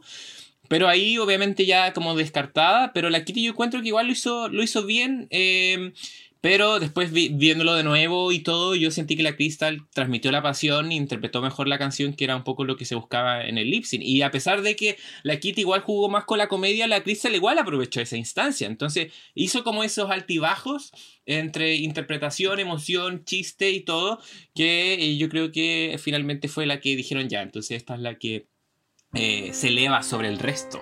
¿Cachai? Y de ahí donde saltamos finalmente a la conclusión, porque no sé si les... Si, a ver, cuéntame si les pasó lo mismo, pero eh, cuando la RuPaul dice así como de ya, la ganadora es, como que igual la sentí dudosa, ¿o no? Como que como que quizás ese periodo de tiempo de espera, o fue la edición, no sé, pero igual como que fue más largo, como que la sentí como que miró para allá, así como, creo que quiero que gane la Ella, no, no parece que es la Kitty, ya no, la Krystal, ¿cachai? Porque finalmente la ganadora de U K tres es... Krystal Versace. Uh, eres oh, es mi niña bonita con su carita de rosa. Bien forzada su reacción, ¿por qué quieres que le diga? Pero es que en fondo igual responde a nuestras expectativas, que acá éramos todos Team Ella, la Seba era Team Kitty, y ninguno daba un peso por la Krystal en esta final, a pesar de que habían señales de que probablemente podía ganar, pero aún así nuestra esperanza estaba puesta en otro lado. Entonces igual se recibe esta final... ¿Les hizo sentido? ¿Les hizo sentido que haya ganado Krystal Versace? Sí. sí. Sí, yo creo después de todo lo que hablamos, del capítulo que se mandó, y ya después de verlos por segunda vez y analizarlo con lo, con lo que estamos hablando y lo que hemos desarrollado durante todo este capítulo, la guana se merecía ganar después de este capítulo redondo que tuvo. Sí. Entonces me hace mucho sentido que la vieja la haya coronado. ¿Sabes lo que me pasa? Sí. Eh, siento que el, el pro, gran problema es que el, la, victoria, la victoria de la Krystal era predecible, ¿cachai? Uno viendo la temporada. Fue como en cierta forma decepcionante, ¿cachai? No siento que haya sido inmerecido. Creo que la Krystal efectivamente hizo un mejor capítulo final. Creo que la trayectoria de la temporada también tuvo una trayectoria espectacular, nada que decir. Eh, pero estaban todas estas señales de que la RuPaul era la favorita de la RuPaul, ¿cachai? Como que los primeros, cuando ganó al principio, que era muy evidente que había como una... Que, como que la traía mucho, cuando a RuPaul le dice que esta, ella es el futuro del drag, ¿cachai? Toda la cuestión, entonces como que al final... Naciste para ser drag. Como que... Hay una historia también que eh, nos cuenta la temporada de Kitty y de Ella, de que se están construyendo, ¿cachai? De que eh, eh, comienzan a desarrollarse, llegan a la final, lo logran, y después la victoria va para otra. Y como que no... Queda así como esa sensación de como... ¿Qué pasó, cachai? Como que no estaban mis expectativas puestas. Entonces... No, no creo que podría decir, no, robaba, ¿cachai? La Ella merecía ganar, porque después de lo, todo lo que hemos hablado, ¿cachai? Estoy de acuerdo, no, probablemente no merecía ganar, pero es como la persona que estábamos eh, todos eh, apoyando hasta el minuto eh, veintisiete de este capítulo, ¿cachai? Entonces es difícil no poder, no sentirse así como let down, ¿cachai? Como, mm, ah, ok. Sí, como frustrado. Sí, completamente, pero también harta culpa tiene la Ella propia. Sí, no, por... en eso estoy de acuerdo. Porque bien mal... Bien mal se portó en el capítulo. Una cosa es culpar a la vieja y otra cosa es también ser capaces de responsabilizar a la única persona que tenía que hacerlo bien, que era ella, y no lo hizo bien, ¿cachai? Yo creo que acá me pasa un poco la satisfacción. Sé, sé que la Bimbo está como, puede ser decepción por el tema de ser predecible, pero me pasa algo que me pasó con la Tayce, ¿cachai? Yo siento que la Tayce, por desempeño en la temporada dos, en el final, merecía ganar ese capítulo, ¿cachai? Pero no lo hizo porque no le acompañaba ningún tipo de triunfo, ninguna agua destacable, ni nada. Diferente es la Krystal, ¿cachai? La Krystal hizo un gran capítulo Ajá. final, pero ella ya también tenía dos wins y tenía un montón de pasarelas estupendas, ¿cachai? Entonces... flawless. Sí. Tenía por dónde defenderse. Por eso digo, no es que sea inmerecido, ¿cachai? Lo merecía y efectivamente me hace sentido con todo lo que ha, ha pasado, ¿cachai? Pero es como eso, como la sensación de que te quedó como... te quedó un hueco adentro. Sí, ay, no sería la primera Trem- vez. Tremendo hueco que... No, y además de lo triste igual que es cuando tu ga- favorita no gana, weón. Así uno va camiseteado a la final. Es una final de campeonato, es... acompañar a una weona durante toda la temporada y tú tenés altas expectativas con que tu favorita logre ganar. En el All-Star seis yo, weón, quería mucho que ganara la Raya O'Hara y a pesar de que amo a la Kylie Sonic, no me dio la misma sensación cuando la vieja dijo su nombre en vez del de la Raya porque yo quería que ganara la puta, po. ¿Cachai? Y aquí es lo mismo, uno, a pesar del mal capítulo que a lo mejor pudo hacer la Ella, sus esperanzas, chiquillas, estaban puestas en que la vieja la nombrara. Y como no pasó, vienen con esa actitud de mierda con la que están ahora. ¡Ah, la ah. chica, mi niña! Pero hermosa. Oye, me, me, me encanta que este, este capítulo haya estado con tanta referencia futbolística, weona. La, la Yeco que hablaba de la Conmebol. Ahora cada día va. Yo me sentí pero... como eso, como que llegó mi equipo a la final y com- llegamos al segundo tiempo perdiendo tres cero. Y es como, ya, ok, perdimos, ¿cachai? Es como... te sentís como el pico, po, weón. Puta, sí, sí po. Es como yo viendo los resultados de la U. Porque yo soy de la U, po, del Huila. Ah, sí. O la selección chilena. Jugando como nunca, perdiendo como siempre. Claro. claro. Además, weón, ya es tercera temporada que nos pasa. Que la favorita del público, la que tiene el mejor track record... no gana, weona. Que abajo, la Viviana le ganó a la Divina. Después la Lawrence le ganó a la... Bimini. A la Bimini. Y ahora nos pasa la misma weá. Ya es como, abórrete. Puta, qué rabia, oh. Sí, tenéis toda la razón, estoy muy de acuerdo. Pero mismo. Espero que eh, la pública sepa y se acostumbre a que, a pesar de que no gana su favorita, de que tampoco le vayamos a tirar odio a la ganadora, ni a, ay, ¿por qué no ganó la Ella? No, pues sí, ya hemos aprendido, es por eso les digo. No, que, po. Espero eso que no se hace. Gente también... o sea, nunca se hace de partida. O sea, aclarem, aclarémoslo. Eso, sí. Nunca vayan a putear a la gente, weón. No, si es un programa de televisión. Eso. Ni que fuese Voldemort, po, weón. Ahí te creo, ¿cachai? Eh. Ahí sí. Sí, po. Oye, entonces deberíamos cerrar el capítulo con nuestro gran y único libro de felicidad y es de Krystal. Así que vamos viendo qué nos depara el destino. Ya, aquí tenemos a Tayce L X S. Dice, esto es el gag of the season. Creo que la mayoría concordamos que la corona estaba entre Kitty y o, o Ella y siempre se descartaba a Krystal en este tipo de encuestas. Si bien me parece que es un hecho histórico por ser la ganadora más joven de la Herstory, me deja un sabor agridulce por Ella, ya que tenía uno de los mejores track records de la franquicia, si no es que es el mejor. Pero bueno, felicitaciones a la Krystal. Postdata, Verónica, pero qué chucha fue esa weá de traje, weona psicópata. Bueno, tenemos al Miguel Ángel Fugó acá, dice, Krystal se lució este capítulo, mi fab Ella, siento que no me lo dio todo y fue como meh. Krystal maravilloso en la coreo y esa fina- look final soñadísimo. Igual mereció la cabra chica, felicidades. Yes. Aldo Vincent, bravo Krystal, tienes el mérito de ser la coronada y aunque personalmente prefería a Kitty, sin duda tiene oh. un gran futuro por delante. Cojas como tú pueden jactarse de ser tan joven, humilde y tener un runway impecable. Tu show para wow, me lo pierdo sin falta. No. Felicidades. Arroba Olina cero cinco pone, uy, no me lo esperaba, carita mirando para arriba. Eh, era cierto, como todo era medio evidente. Weón loco.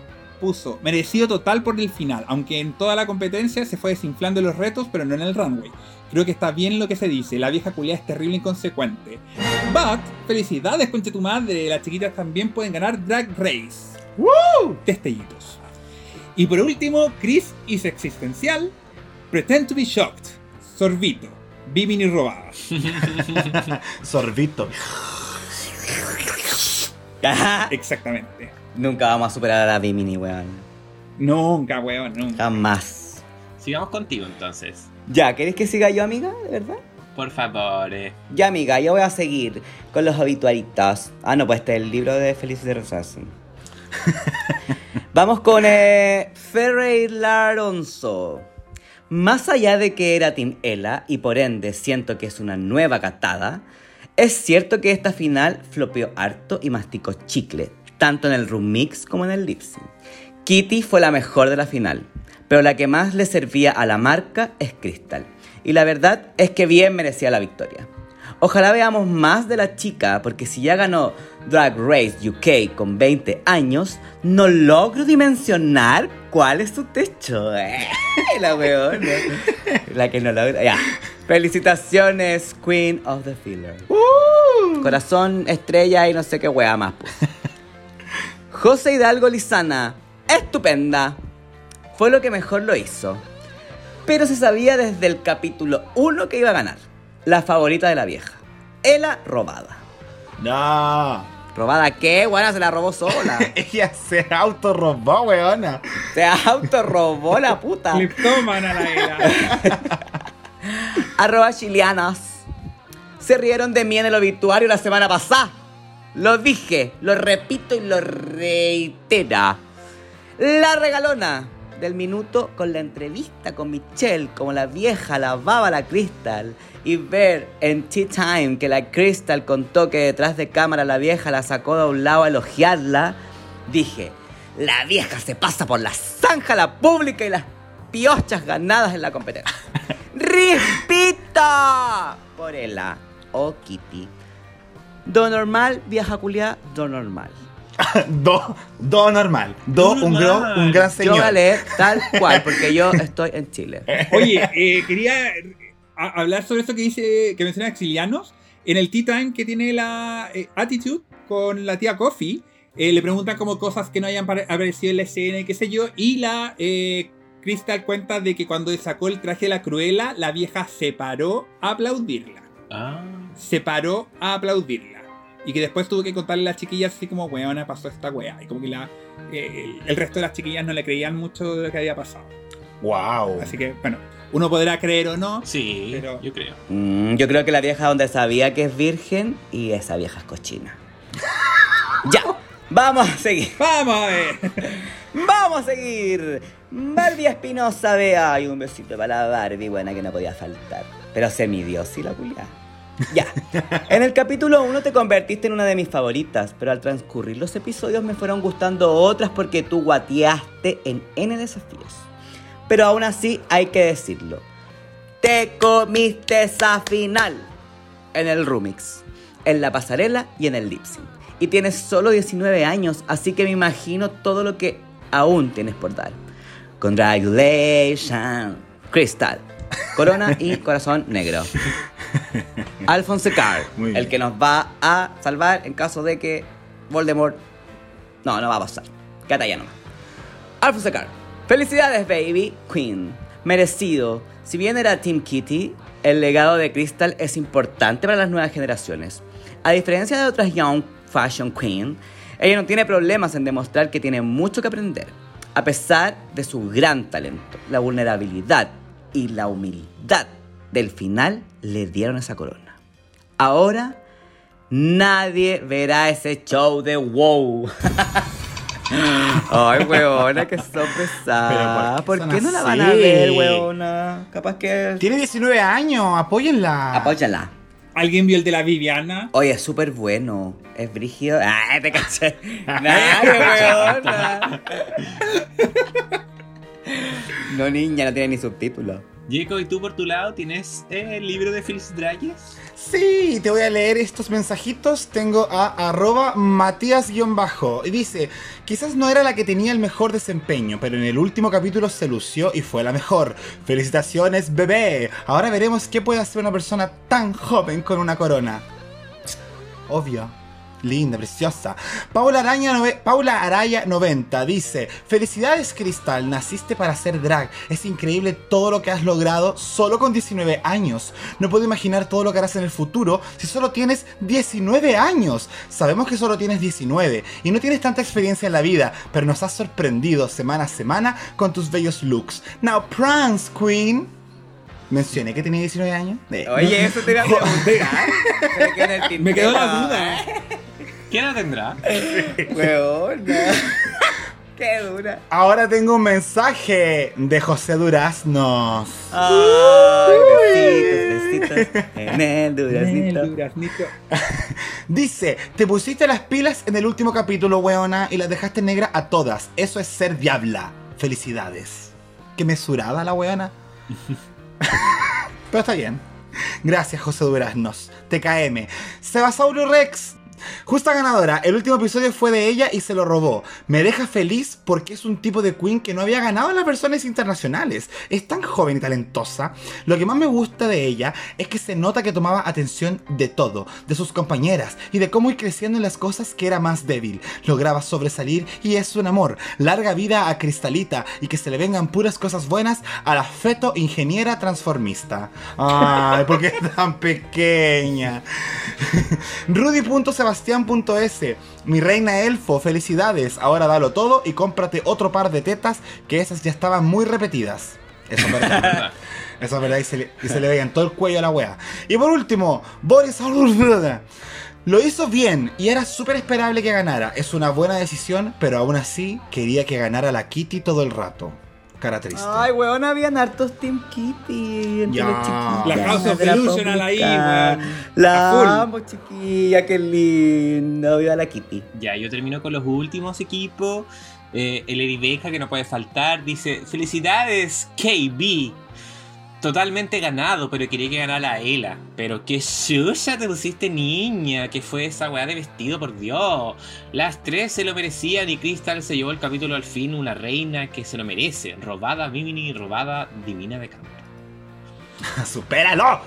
Maca.etal. Deja un espacio ahí para el silencio. No sé por qué espero cosas distintas de este programa si ya no conozco. En fin, inserte meme de Dewey. No espero nada de usted y aún así me decepcionan. Ese mismo. Silane, yo era team Ela, pero la Krystal se las mandó en este episodio. La Ela, eh, con esa barba incipiente y ese vestido que parecía que el crecimiento la pilló en medio de la pasarela, no tenía la oportunidad contra la elegancia del look de Krystal. Además, la cabra chica dio todo en el desafío y el lip sync. Bueno, bueno, la, la Chris, qué fuerte. La, la Ela puso en su Instagram que el traje le llegó el último día que tenía que empacar para irse al, a grabar, entonces nunca se lo probó. Y cuando llegó, se dio cuenta de que el traje no le llegaba al piso como ella uh, había pensado. Todo mal. Que, en realidad es exactamente eso, weón. Preparadísima para ganar.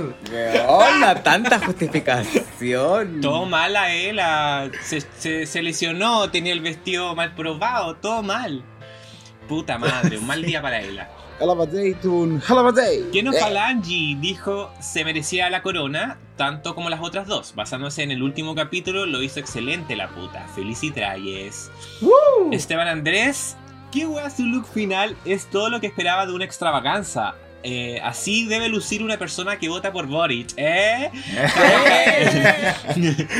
Igual debo decir que creí que le darían la corona a Ela, pero bueno. A la vieja le gusta la sangre juvenil y bien merecido lo tiene mi guaguita igual. No era un robot, tenía un lado humano. ¿Viste, Bimbo? Eh, no, no, ese, ¿viste, Bimbo? Lo puse yo. Pero ahora, yo, yo dije que me convenció en la última semana, así que me parece súper cool. Eso. Y ese es nuestro libro de felicidades, por bonito libro, a diferencia de otras temporadas que realmente hay puro shade. Sí, weón. Sí, todo, todo el público fue como apoyaba a la Elo, apoyaba a la, a la Kitty, pero la Krystal fue merecida. Ganadora. Agradecido. Sí. Y, y un abrazo a los que no leímos, pero eran hartos. Pero saben que ahí estamos comunicándonos siempre por medio de las redes sociales, chiquillas. Absolutamente. Oye, y aquí así damos finalización a esta temporada de U K que nos produjo hartos sentimientos, pero creo que la podemos disfrutar entre nosotros con la pública y a través de este podcast. Así que feliz de por lo menos haber generado esta instancia para que dos de nuestros panelistas favoritos por la pública y por nosotros se puedan haber encontrado. Así que quiero que partamos con la invitada, entre comillas, sí, porque esta ya es de la casa, esta ya barre, barre el piso, lava la losa, a todo, Cevita Quiroz. Feliz con la invitación, chiquillos. Era un capítulo que tenía que destrozar de alguna forma. Eh, no. Tenía tantas ganas, aparte de compartir con la Bimbo, así que estoy tan feliz de que me hayan invitado. Muchas gracias por abrirme la puerta de esta casa internacional. Esperamos tener a la Bimbo entonces en Canadá, po. Para que ella vaya a dejar la caga ya, po. Me parece súper bien. A ver si la dejo. Ah, sí, a ver si la dejo. Ahí mismo tienes que pedirle permiso a la Seba, porque tú sabes que esta se cree dueña. Invitadísima, invitadísima, weón. Así que para que tengamos a la bimbita y nos riamos también en un capítulo, ojalá que esté bueno, pues, weón. Sí. Para que peleemos y llegue ahí, ahí con todo. O sea, tu... quedan, quedan poquito. Queda poco, weón, queda poco. Pero bueno, darle las gracias, chiquillos. Es una temporada que nos dejó momentos buenos, momentos malos, a lo mejor no tan memorables como otros, pero que aún así la vieja nos sigue haciendo vibrar con este formato culiado que se le ocurrió inventar de travesti, weona, que nos dan tanta alegría. Así que agradecerles una vez más a la pública por estar siempre escuchándonos y compartiéndonos. Eh, vayan a votar, feas culiadas, los vamos a huevear hasta que sea el día de las votaciones, weona, pero las vamos a sacar de las mechas, de las capas y las vamos a llevar a todas. Así que eso, pues, un besito, mis niñas, las quiero mucho. Y nos estamos escuchando, bueno, así que ahora tenemos que ir a grabar el otro. Ah, el de al lado. Bajamos ahora y empezamos el nuevo. Dale nomás. Lindo, muchas gracias, Sebastián, a ti por tu tiempo y tu muchas gracias. Y tu energía, sí, po. Y también darle unas palabras hermosas a Bimbito, que por lo menos para mí, y yo sé que el Diego también lo comparte, eh, que es un agrado siempre verte y tus palabras y eh, que nos ayudas a educarnos y, y todo lo que, todos esos datos rosas que tú tienes y que te hacen ser un ser muy especial. Yo te tengo mucho cariño, necesito ya verte pronto, necesito mi cuota de, de pan bimbo, así que dedíquenle unas palabras allá a la pública, querido mío. Oye, ya, pr- primero... Eh... agradecer a la pública por todo el cariño, por todos los mensajes también. Ahí ahora que hay varios que nos estamos siguiendo ya en Instagram y nos mandamos historias comentando cosas y que me dicen, bueno, ¿viste esto? Así que estamos ahí muy, muy feliz. Eh, el, la recepción, los comentarios también. Eh, es muy entretenido poder leer la, los obituarios. Algunos que les tiré shade durante la temporada, que se lo tomaron muy, muy felices, estaban contentos. No como el Jacob, que me decía que yo era casi como... la bruja maligna. Pero sí, muy alegre. Eh, la temporada lo pasé bien dentro de todo. O sea, veníamos de una temporada demasiado con muchas expectativas, que era U K dos. Esta no fue a ese nivel, pero creo que fue una, una temporada entretenida, con un cast súper entretenido. Igual tengo muchas ganas de seguir viendo lo que puedan producir las chiquillas. Tengo muchas ganas de ver la temporada cuatro que venga a futuro, así que eso al menos no nos hace cuestionar como el futuro de la, de la franquicia, como cuando terminamos viendo Down Under, que terminamos con la idea de como, huevona vieja, apúrrete. Ah, ahora quede como, bien, siga dándonos más temporadas internacionales. Eh, así que eso... agradecer al Cevita, que de verdad tenía muchas ganas de compartir con él, eh, así que fue hermoso haber estado acá. Eh, al Jacob y al Caco, que siempre es un placer poder compartir con ustedes. Lo he pasado muy muy bien esta temporada, los voy a echar mucho de menos, son mi compañía de los fines de semana a esta altura. Eh, así que ay, eh, de verdad eh, estoy muy muy agradecido. Creo que además en la temporada tuvimos momentos que fueron muy, muy bonitos de hablar de nosotros, de nuestra historia. Eh, así que eh, fue súper, súper agradable compartirlo con ustedes. Y nada, pues los voy a estar extrañando, los voy a estar escuchando ahí todas las semanas mientras camino a la oficina en Canadá y en Italia. Así que ahí todavía tenemos travestismo hasta este año, todavía queda. Y sí, bueno, queda para rato. Así que Dictadura Drag no se acaba. Hasta que... a menos, ¡Esto, fuerza travesti! travesti, a menos que gane Voldemort y nos va a llevar a, a la isla Dawson, weón, y ahí capaz que estemos ahí todas juntas, weón, comentando los capítulos, weón. Pero vamos sí, a seguir. Todas para Chiloé nomás. Bueno, cacahuales fachos. No, ah, ¿qué? Ah, tú vas a ser la primera que te van a llevar. ¿Qué? Voy a huear para allá. No, pero repito, salgamos a votar, chiquilles, por favor. Eso es lo único que importa en este minuto. Y mientras tanto, entre que proselitizan con sus amigos, pueden ver los capítulos de, de La Vieja y de Dictadura Drag, que siempre es a veces más entretenido que el capítulo sin mismo, francamente. Un besito a todos, un gusto haber estado con ustedes. No, no. no. Sí, Bimbo, nosotros también te queremos mucho, agradecemos tu compañía, estos diez capítulos, esta segunda tanda de capítulos que nos regalaste. Si en la primera tanda con Down Under pudimos saber un poco más respecto a lo que nos podías compartir desde tu conocimiento, creo que esta temporada lo diferente no fue que fuiste la villana, sino que abriste tu corazón y compartiste cosas con la pública que quizás en Down Under no tuvimos el momento de hacerlo. Y eso se agradece, caleta, porque también siento que nos conocimos mucho más de lo que ya nos conocíamos. Así que por ese lado, Bimbo, agradecido total. Sé que la pública también agradece esos espacios, esas conversaciones. Y nada, pues también agradecer a la pública, agradecer a la Seba. Aprovecha que estén ustedes dos juntas acá para decirle lo mucho que las aprecio por apoyar este proyecto sin ningún interés de por medio, más allá de solamente entretenerse, hueveando y hablando con nosotras todas las semanas. Espérate, que... ¿El, ¿el cheque era broma? Sí, weona. Acá no se pagan cheques, acá se pagan pichulazos. Bueno, ya. ¿Para qué no vamos a hacer la? No te fuera a costar. Pero eso, muchas gracias pública y muchas gracias Caco también por ser una compañía tan leal y tan, tan fuerte semana tras semana. Ay, gracias queridos. Es gracias la más a la pública linda por acompañarnos en esta temporada de U K. Eh, ya tenemos dos temporadas de U K revisionadas, así que vayan a ponerse al día con la antigüedad por mientras, eh, aunque Drag Race tenemos para rato. Así que gracias por hacer esta temporada de Dictadura Drag una temporada linda, eh, acompañada, y aquí estaremos siguiendo, revisionando toda la mierda que nos queda todavía. Así que uh, muchos besitos y muchas gracias. Que estén muy bien y esto ha sido Dictadura Drag. Besitos, adiós. Besitos. Adiós, pública. Nos escuchamos en Canadá. Chau, chau. Nos escuchamos en Canadá, putas desgraciadas. You don't own me. I'm not just one of your many toys. You don't own me. Don't say I can't go with other boys.